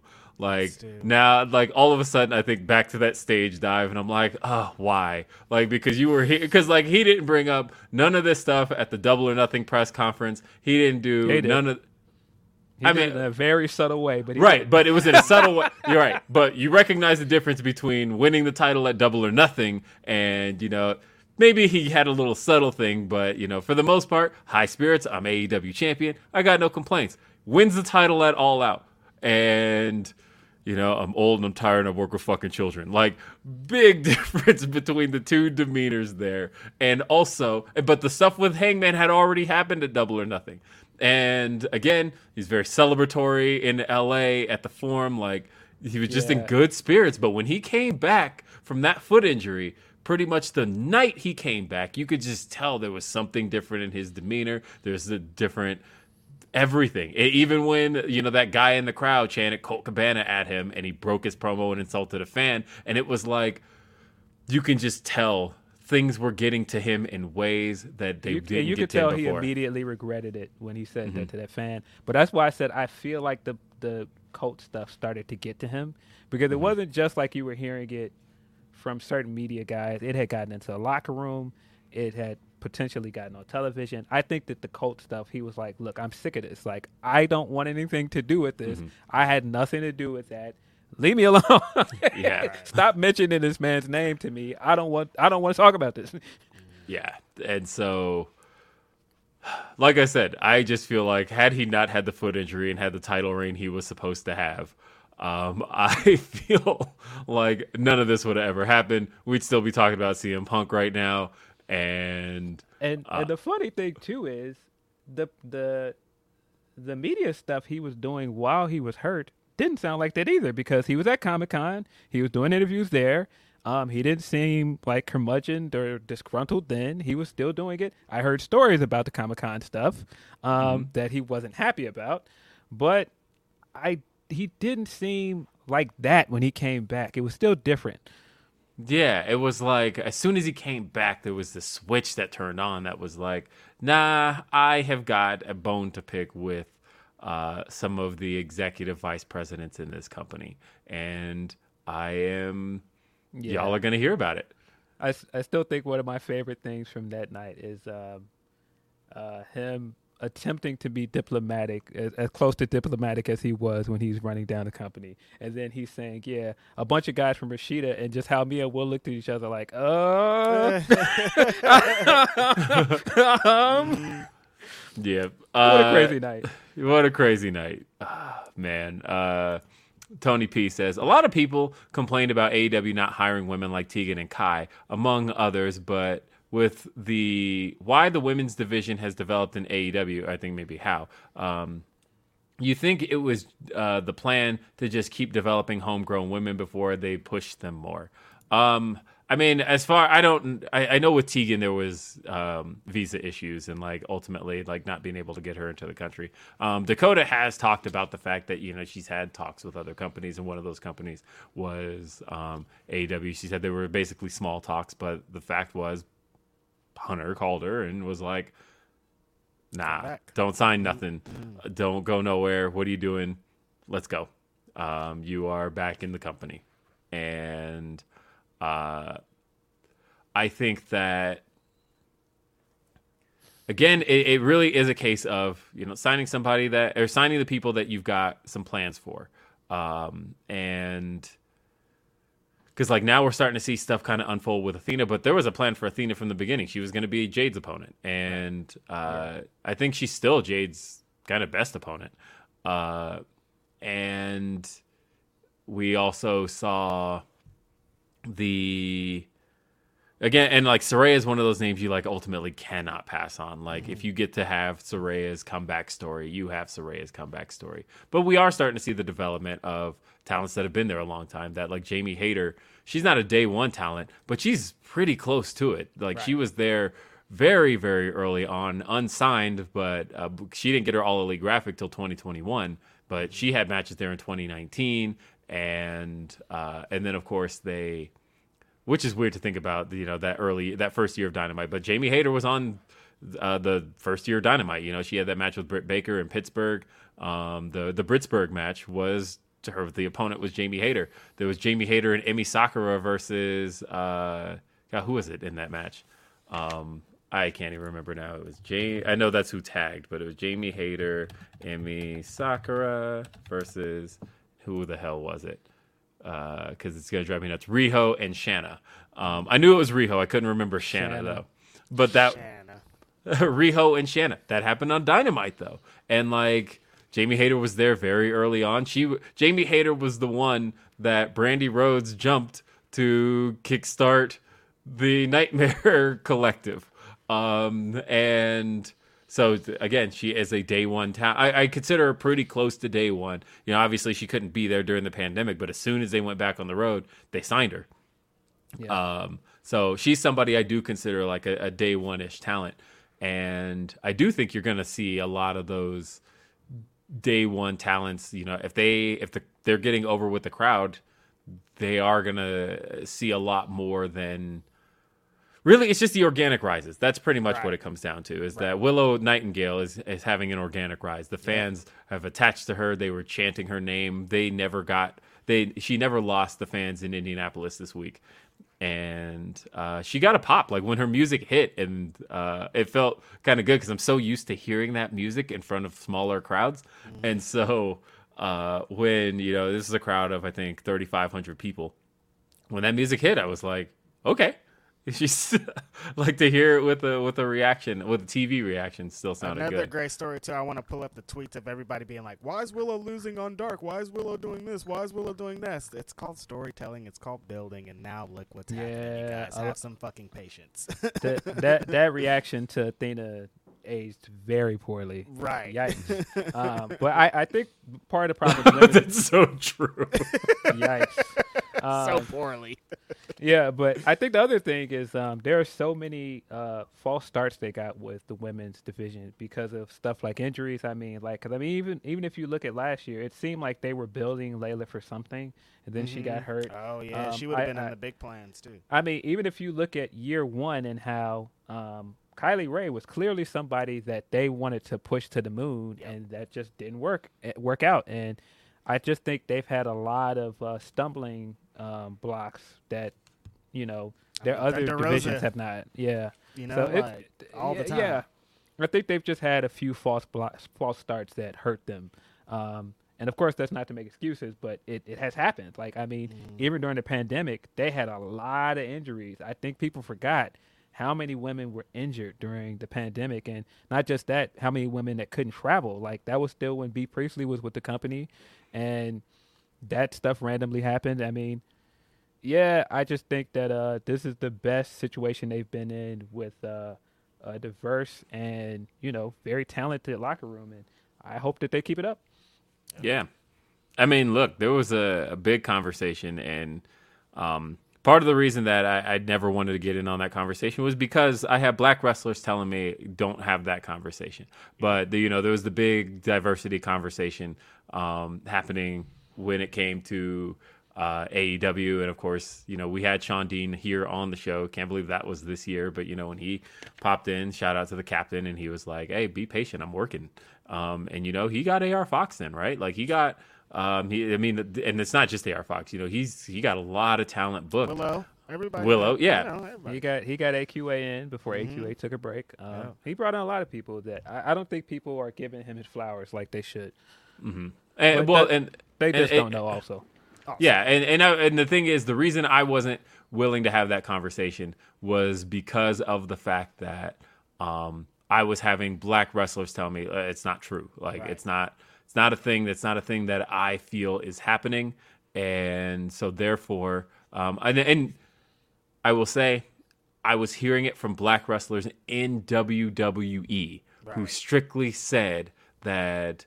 Um, you know, when I was talking earlier this year, you remember when I made the line, I made the joke. I think it was late last year when I said, "Look, stop treating WWE like it's Wakanda." That's not the case. Um, and that that came from a wrestler in WWE who had said, like, "Look, we had to kick and scratch and claw for this, and even still, there's a long way to go. It's not not perfect, and uh, and let the talent over there have that same triumph of uh, accomplishing what they're going to accomplish because they're going to accomplish it. It's like black wrestlers rise wherever they're go- where they are, and um, and he's like, but don't don't try to treat it as a like again, and we just had uh we just had Graham on the show, so I'm, I'm never knocking anything Public Enemies does, except for posting that Vince Afro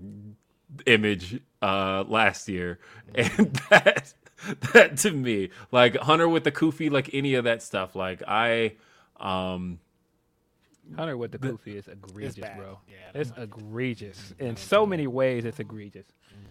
Yeah, uh, the well, the main thing for me is, and it's uh, along those same lines. Like, even black wrestlers succeeding in AEW these days, I would not put a kufi on Tony Khan. Are you kidding me? Like, that's not no, no, that's not the way this works, man. Like, celebrate the black talent that is succeeding in the way they're succeeding. Um, yeah, and more to your point, celebrate the guy behind this that happens to be black that's helping a lot of these guys get in there. That's Put helping a goofy lot of these guys. the captain. How about that? Yeah, helping a lot of these guys get booked on dark. No, give give uh give the cap his uh flowers, man. Yeah. Give the nah, cap a I'm cap. not. Yeah, I'm don't don't put afros on Vince McMahon. Don't put kufis on Triple H. Um, and look, I because there's nobody I would do that for. There is nobody on earth. I I think that is uh, an acceptable way to do things. Like I, I would not be like, oh, Black Panther was great. Go put a kufi on Kevin Feige. That sounds ridiculous. Yeah, like that sounds crazy. That's I mean, it, look, memes are funny, but I do think that you know, of course, Twitter will find a way to miss the context. down. That's what they'll find a way to do. yeah, they'll find a way to miss the context and miss the nuance, and it turns from a joke into people actually believing something. And it's like, yeah, no, it was a joke. a good example the cody rhodes meme how did that turn it like the idea behind that was supposed to be that like this white man is is so cody rhodes that um he thinks that the, uh, he cut this promo that he thought like ended all racial issues right and then somehow that turned legit, right? And it turned into like, nah, he he is uh he is that. And I'm like, do y'all remember Cody Rhodes used to have the his secret Twitter the all he talked about was Trump? Like that that's Cody Rhodes. Y'all hated y'all hated him over a year ago too. That's what Yeah. makes it more egregious. Y'all hated I him. know. Y'all hated yeah. him when he was doing the go go stuff. Mm. And then all of a sudden he came there and y'all turned it into this big meme and it's all this the Kang and all the rest of this stuff. Like y'all Yeah. hated him. Let's, let's I know. It, let's keep it 100. y'all hated this man. And look, that look, Cody is allowed to, to to vote forever he wants to, but like again, that's a real thing that he he literally had that secret um because he had two because what it was was he had two twitter accounts he had the stardust twitter account and then he had uh his like basically personal Cody account. And on that personal account, he was posting stuff like, yep, just sitting here in my MAGA hat waiting on blah, blah, blah. And like, this was what Cody was talking about. And then he ended up getting full control of the Stardust account. And that's the one he turned into the Cody Rhodes account that he has today. But that original account like stayed up forever. And it was actually Rovert who brought it to everybody's attention. That was, uh, I think it was like in 2020, Rovert had tweeted out like, y'all remember this account, right? Um, and everybody's like, whoa, Cody was saying all of this. And like, Cody immediately took it down, deleted the account. It's gone, gone forever in 2020. And, and and that's not look. I I like Cody Rhodes a lot as a performer, but I do think there was a lot of capping going around when Cody Yeah. went to WWE. It was a lot of capping. Uh, yeah, and uh, that's why I was like, you guys recognized what the joke was originally supposed to be around the Agogo stuff, um, but somehow it actually turned into uh, what it's not. And well, I I know part of what started it, and um that that uh that story going around of him actually helping some black wrestlers is particularly black black women is true and so i don't want to say that he doesn't do great things for people Yeah, and he because does. does he But does absolutely, and that's why I'm saying Cody's allowed to vote for whoever he wants, right? Like, but I need people to know that, like, Putting the kufi on him ain't it. That's it. yeah, it, it was never it Mm-hmm. Great guy Uh, though. I love Cody Rhodes. He's amazing. yeah. No, that's the thing is Cody is, a, a, I think, in his heart, I think Cody is a genu- genuinely good person, like Yeah. straight up. And I think anybody who's worked with Cody, who's encountered Cody, great guy. Um, and uh, everybody I know who he brought into AEW all feels the same way. They they're like, look, Cody put me on, um, and Cody was always a great resource. That uh, Cody had ideas. Cody was a, was a big help with promos. Britt Baker's talked about the fact that um, she wouldn't be the promo person she is without two people, Chris Jericho and and Cody Rhodes, and um, so like that's not none of this is a knock at Cody. Um, more of it is just this is a white man from the south. Like come on, this is Yes. like just just know who you're dealing with when we're talking about Cody But Rhodes. see, I think that's the thing. I don't think a lot of wrestling fans know who they're dealing with, and that has sparked me saying many times, "You don't You know don't these know these- people. You don't know these people. That's it. More than You don't know these anything people, else. man." So, uh, Put a kufi let's- on Dusty if you're gonna put it on any roads, brother. All right. Please don't. Dusty, the only one Please that don't. deserve one. Please He's don't. out here pimping big dust. Daddy's of all daddy's son of a plumber. Derek says, I hate the bidding war thing uh, too because why would people want to see or listen to someone who keeps telling you he doesn't want to be there? Right. Mock said it in his promo during the feud, just leave. Um, Well, that's the point. He wants you to boo him because he's making a point. I don't want to be here. I don't need your support. Boo me. That's why. uh, he? Big Rob says, "Why doesn't Will have dreads yet?" That's a great I'm not. Rob. I'm not going to. Um, the reason I don't have dreads is because here, sitting at age 35, Will Washington has some thin spots, and the thing that is going to expose that more than anything is me dreading the hair. So. That's fair. Um, You just gotta.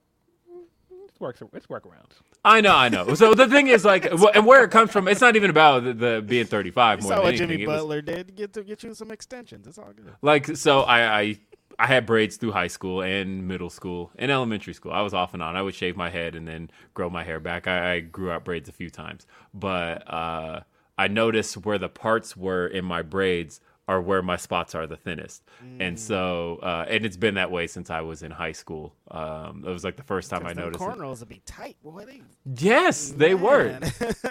They I they the feeling, boy. I know the feeling. Yes. and so uh, I definitely pulled a lot of my hair out at the time. And so at this point, I'm just in this mode of uh, sport anything that's going to hide it more than anything else. Not me. As soon as I start getting the bald spots, right to the Bigen, baby. Put that on. Uh, Put me up. Lather me up with that black shit. You shit. get you you getting lathered up like DJ Drama does. DJ Drama's beard Facts. is, is wild egregious, bro. Like fam, like the Fat Joe beard. Yeah, no, put the Bigen on right now. We we're, put it on. Actually, if I lose my hair, I'm gonna get the a fake wig that's just dreads. No one's ever gonna know. I'm gonna have dreads. Oh, yeah. No, see, you don't even know right now. The uh, cap that uh, Reg Yeah, got on. this the, could the- be right now. You don't even know. It's, the mystery's gonna be forever. I pull, as soon as the podcast over, I pull this shit off and throw it right next to my bed. Go to bed with the baldy. I don't got time for these dreads. I'll be looking like uh, Stone Cold Steve Austin when I go to bed. hilarious, man. Uh, it's so good. Uh, so yes, that's that's the true answer, uh, Rob. Is that I, uh, like I started. Great answer. I right actually there, honestly. like I, I I was considering it actually. Eh, Not even the dreads. I was uh, considering uh, braiding my hair again uh, when I first started growing it back in like 2019, and I had grown the the fro all over.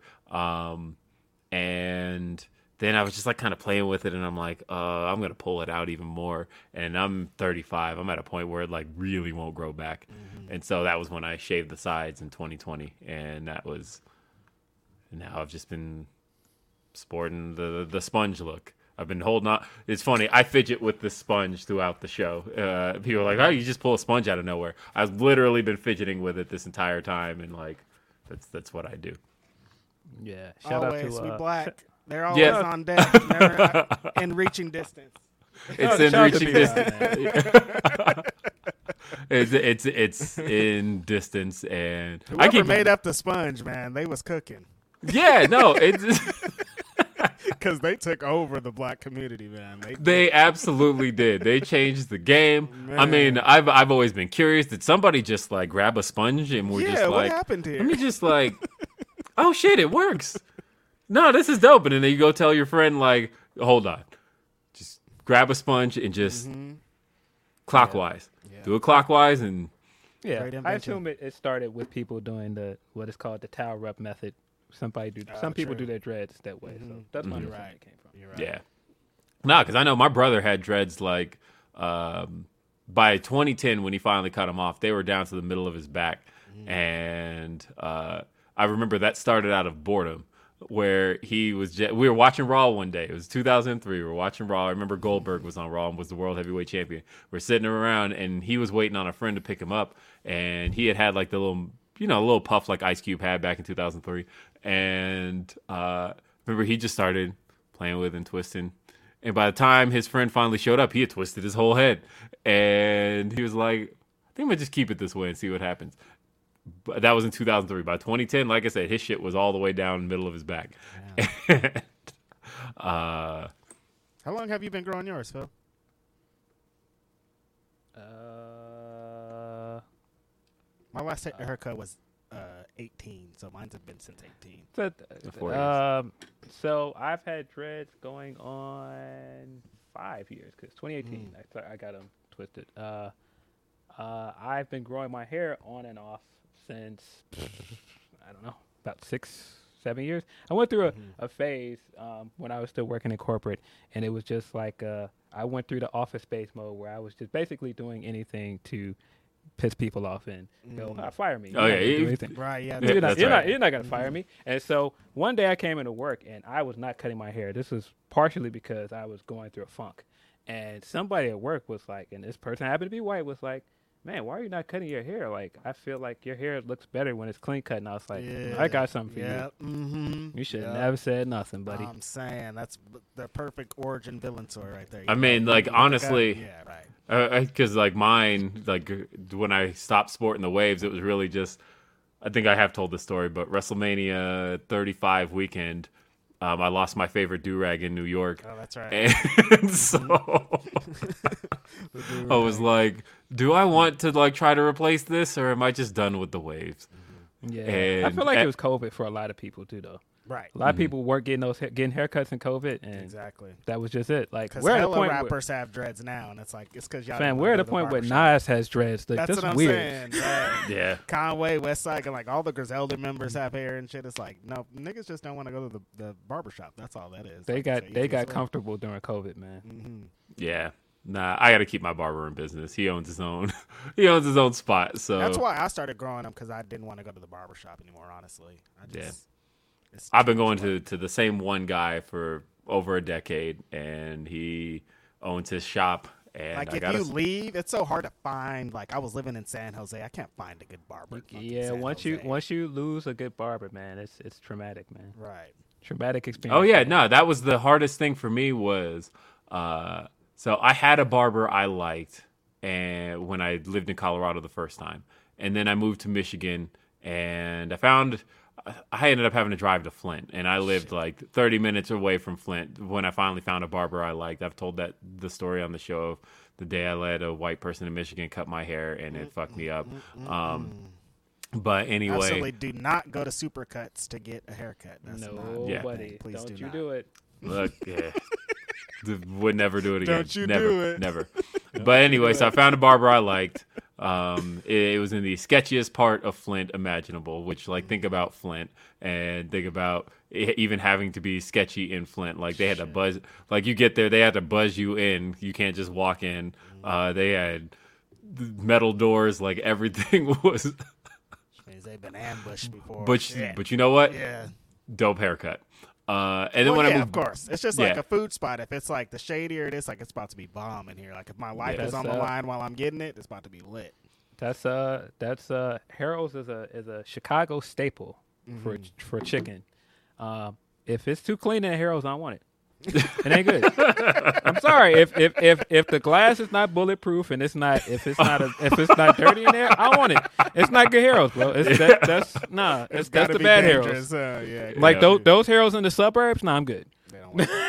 Got you. Nah, give me give me give me a Harold's on the west side or and south side. Nah, It's like nah. Waffle House, huh? The crazier it is in there, the bomber the food's gonna be. Gotcha. The funny thing is when I went when I moved back to Colorado though, I went back to my old barber shop and I was like, okay, um, my barber's name was Will too, so I was like, all right, where's Will at? And they're like, oh, he moved to Vegas.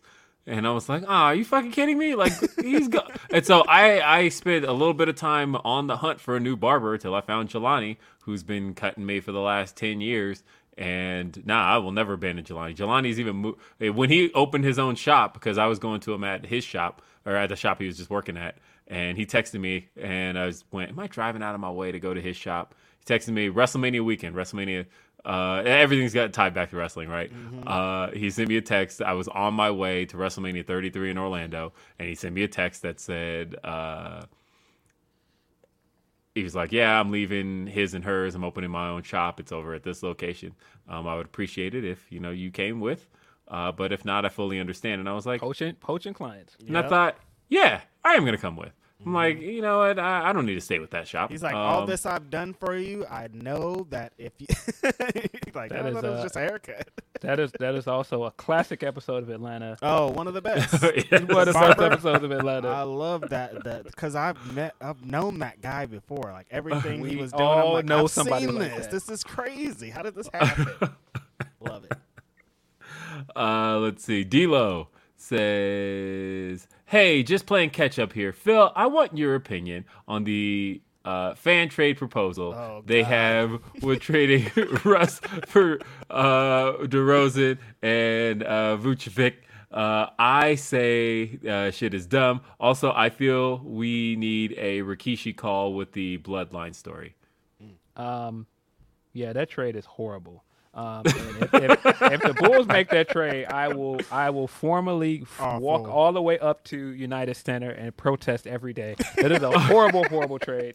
Um, and no, you guys cannot have DeRozan. You guys made a point of not wanting DeRozan. You wanted Russ, so no, keep Russ. Russ is playing good now. Don't try and throw Russ off on us now because you know you're not getting what you want. No, no, stop it.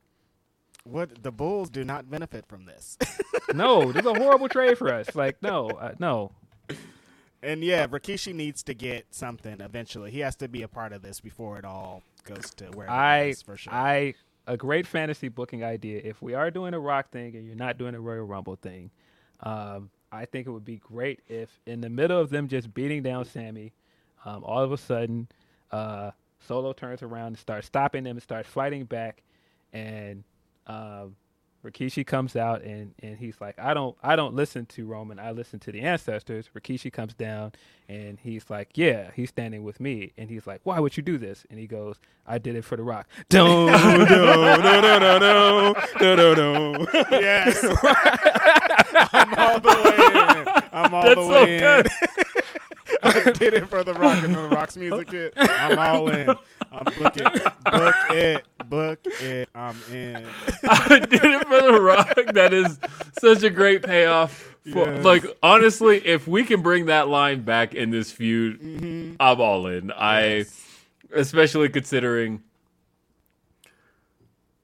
that line is iconic, right? is. Like that big reveal of Rikishi 2000. I did it for The Rock, and uh, I don't think people realize, and a big piece of it is because at the time we were doing two shows a week. We had Raw and we had SmackDown, and they were both canonically tied to each other. So basically, you know, you got what feels today like a month worth of shows in two weeks. Right. But like, man, they abandoned ship on that Rikishi shit so fast. So fast. It was like two weeks later, uh, they were like, actually, Rikishi was working for somebody. And then when they revealed it was Hunter, and like, logically, it was still Rikishi. Like, Right. uh, but Austin was so like, all right, I've moved on to Hunter. I don't give a fuck about Rikishi no more. He moved on so fast to basically feuding with Hunter. And the Hunter stuff made very little sense in the sense that, uh, one, he was like obvious. Th- th- that would have been the most obvious result. They already interrogated Hunter. They already went through DX. They already like They said it was a blonde guy driving. Like all the everything pointed to. everything Yo, they had one man dye Triple his hair just to make it work. yeah, man. like they they, they had moved on so much from like because Hunter was like in the process of turning face when they realized the Rikishi shit wasn't working, mm-hmm. and so there that was. But it turned Hunter into the Hunter we know today, Right. Because at the time, Hunter's character wasn't necessarily known as a pathological liar, but like in the story, they had already interrogated Hunter. They had already gone through all of that. We had already determined it wasn't Hunter, mm-hmm. and so when the Rikishi stuff like kind of wasn't clicking, and they're like, "Well, let's just make a Triple H." And they're like, "Well, it helps because." hey, the- but they're like, how do we explain that we already went through that with him? Easy. He's just a pathological liar. Liar. He just, Yep. And then he's he just kept fucking. doing- he just kept lying. He started lying. He joined uh, uh, Austin and started lying. He was just like his whole thing was lying. yeah, his whole thing was lying. But that that's where it started was the Rikishi angle not clicking and them having to backtrack to a guy that we already determined didn't do it. And so, like, nah, Hunter's just a pathological liar. That's how this all worked out. And but there was no like long term planning with that back Right. when they initially had Austin interrogate Hunter. Hunter was supposed to be turning babyface. They were already prepared for all of that. Um, the DX stuff was supposed to be longer term. That ended Good up. Good thing ju- it didn't work out. The Hill thing was way better. Like we don't. yeah. Oh yeah. Him. It was. Yeah, it was it was way better. You know, him, Triple H tagging with Road Dog and Road Dog talking about it's me, it's me, mobbing once again with that G to the A to the M to the E. And I'm like, ah, this is lame. Like, I don't need Road Dog and Triple H tagging. Uh, they even did the uh, what's it called? Road Dog's like with the shake, rattle, and roll punches, and they had Hunter doing it. Nah, In hindsight, absolutely Disgusting. Not. Yeah. absolutely not. in hindsight, no. Uh, could you imagine if like right. that's just the path Hunter ended up going down? Oh God. that year. Um, so uh, either way, uh, a couple more. Let's see. Shotkid twenty nine also sent a. Uh, let's see. Where were we? So we sent the he sent the first one. Damn, I kind of Oh, yeah, the Rikishi one. thing to happen. Huh? The Yeah. Rikishi thing is a bomb idea. I love that. We got two from Shot Kid. He says, after seeing Shane Taylor, anyone else think he was the one holding the camera for Swerve when he broke Billy Gunn's fingers? I can see Swerve teaming with the ghosts of Keith's past to go after him. That would actually be hmm. kind of a dope. Very uh, interesting. Yeah, I That, didn't think that about would be that. That would be kind of dope. I don't know if that's the plan, but Yeah, I don't know if that's cool. the plan, but the Ghost of Keith's Past is pretty. That's pretty good. Yeah, that'd be that would be a cool story actually. Um, and then he also says, with WWE crowds, I think it just reflects 20 years of conditioning. Vince effectively told his viewers the in ring doesn't matter, and neither do 75% of the stories. Um, right. But then, like I said, Vince was he then spent the last year basically just uh, sl- telling the crowds, like, actually, I'll I'll determine the reactions for you They're for still you. doing that, right? Because the SmackDown audio was awful, awful last night. Like you could something is going. It doesn't. It sound like I think Hunter is more willing to see how what a crowd's doing first, and then Right. it's like, then okay, yeah. uh, which, like I said, I've never seen it, but it's been described to me as a bit of like an NPC kind of situation where you literally just got back like there on the beats. Just like yeah, well, yeah, but like all the sa- all the sounds that are in it is like pop and Right. uh, and then like boo.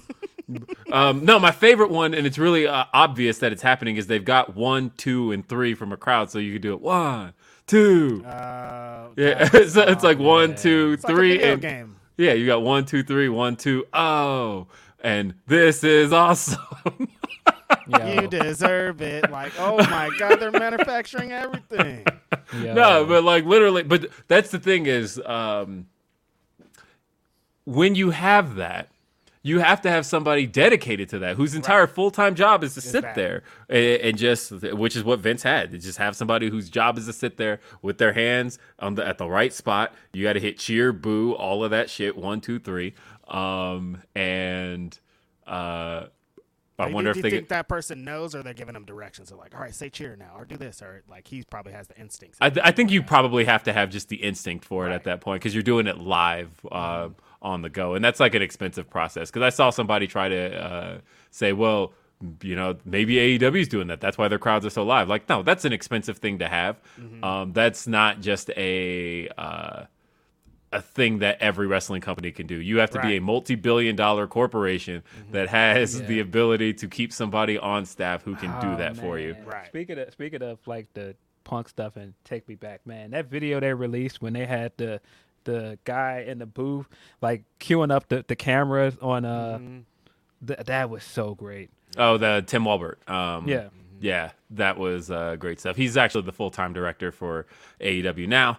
Um, he used to be the director of SmackDown back in the day. He was with WWE from like the '90s, and uh, Tim Walbert uh, became the. Um, he was working under Keith Mitchell um, before Keith Mitchell retired last year, and now Tim Walbert is the. And you can tell Tim Walbert he knows the Kevin Dunn tricks of the trade. Like AEW just recently started doing title match graphics. That when the title match is coming up, they now have the graphic appear. They always have the referee raise the belt, then you cut to a wide shot, and the title belt graphic appears on screen. That is a Kevin Dunn master trick. He he came up with that years ago, right? But all of a sudden, AEW does the exact same thing in the exact same fashion. But that's because Tim Walbert, he was Kevin Dunn's understudy for many years, but he directed, you know, he was at WrestleMania 9, I think he was. Um, so Tim Walbert was, he's been in wrestling a long time. So it's not like AEW, when they lost Keith Mitchell, who was WCW's director, went with somebody inexperienced. He's uh, along those same lines. He's definitely just as experienced. Um, and yeah, that video that you saw, who was directing the punk stuff, that was Tim Walbert. He's very, very good. He's longtime pro. This one is funny. Van Twinblade says, "So I'm white, y'all know this, but after Great Clips fucked up my undercut, I only trust salons with my hair. Uh, they took a chunk out of my side, and it took six six months to grow back. Uh, my babysitter from when I was a kid is the only person I trust." Look, when it comes to any haircuts, just get somebody you trust. Like I, I do not recommend anybody just go with uh, somebody off the street. Yeah. Anything that says clips in the name, don't. That's it. That's the Yeah. them. Great clips, sports clips. Jason Major said production in AEW got WWF and TNA. Nice, yeah. Well, uh, they do have TNA as well because um, uh, what's his name? Um, God, the guy who did all the music in in TNA, Oh, um, Dale, uh, Dale Oliver. Dale Oliver. Yeah. Yeah, Dale Oliver. Uh, he does the music in AEW now. Um, not the produces the music, but he is in the truck. He does the Oh, he like Um, cues the music. yeah. He cues the music and stuff. Dale Oliver's been in AEW. He's been there for a while. Um, since like this past. Uh, I know he was there as far back as I don't know, um, May or something. Because I had to send when I sent the uh, the updated version of Swerve's theme music. That's who I had to send it to. so uh, I definitely know that Dale Oliver's been in uh, AEW for a while. Um, so that's that's one that maybe. And, and the thing is, um, Dale Oliver's son used to do that all that stuff in AEW. He was actually the first one doing it, and then they got Dale on board. And So Really, where it- all the, the TNA guys are in WWE, they got Jeremy Borash, Abyss, Eric Young. yeah, and now they got Eric Young back. Like, Um, yeah, they got. I mean, I- I- intensive locker room of them. I'll say this as we wrap this show. This is an exciting journey we're about to be on for 2023 because I think, honest to goodness, I believe that the we're about to see kind of the next generation of um, wrestling heads across the board. I know that obviously Hunter took over and he kept Kevin Dunn and he kept Bruce Pritchard. I, uh, something tells me in 2023, like if I were to make a prediction, they don't stay. I Yeah, think don't that think so. he, you know, as he's getting a lot of his guys in, that Jeremy Borash has a bigger position now. Abyss has a bigger role. Gabe, Um, Regal's yeah, coming back. Yeah. Regal's coming back. I think the more Hunter's regime becomes the regime, I think we're going to see less of Vince's guys. I Thankfully can for us, because we we can be done with Kevin Dunn forever. Done with Dunn. Nah, Yeah. y- You don't want Kevin Dunn on the beats anymore? Mm-mm. No, off the NPC, bro. Step, up, step back. Step back. All right, guys. That's been this edition of this Saturday's Grapsody. Uh, come back to us next week. We'll be here right before Ring of Honor goes Hey, on. come back. Shout out to Debo and Ice Cube. Yes. Uh, wait, Deontay says on 20 hours of overtime, just wanted to show love. Uh, always good to hear Grapsody fam. Santa, what I want for Christmas is uh, MJF food to fall on the ground. Um, yeah, I know Deontay is not into MJF. Thank you uh, to everybody who tuned in this week. We'll be back next week, right before uh, Final Battle. And yeah, we got an interview coming up this week. Also, we talked about Danny Limelight. So give it. Got Don't few forget. interview coming up. Yeah, we got a few interviews coming up. People mentioned on this show. Gonna be on, so man. cool. Who's it going to be? I a don't know, full man. circle moment we're experiencing here. Ah, man. Working, man. Working. Yes. Boy, and diligently working behind the scenes to make this podcast better and continue to go upward after a great year. Yeah. So check that out. And then don't forget, if you are a Fightful Select subscriber, um, pay attention and get those votes in because uh, I am ready to present these Fightful year end awards. And uh, I'm curious who you guys all vote for wrestler and uh, match of the year. And there's a lot of good categories in here. So check that out. No negatives. I'm done doing negative awards, by the way. I ain't giving out worse anymore. I'm done Not with giving that. out Razzies? Nah, I did all that for 17 years and um, I never feel good doing it. So I'm done with that. If anybody was hoping for that out of me this year, it's not happening. Other than that, folks, we'll see you next time. Have a great day. Peace.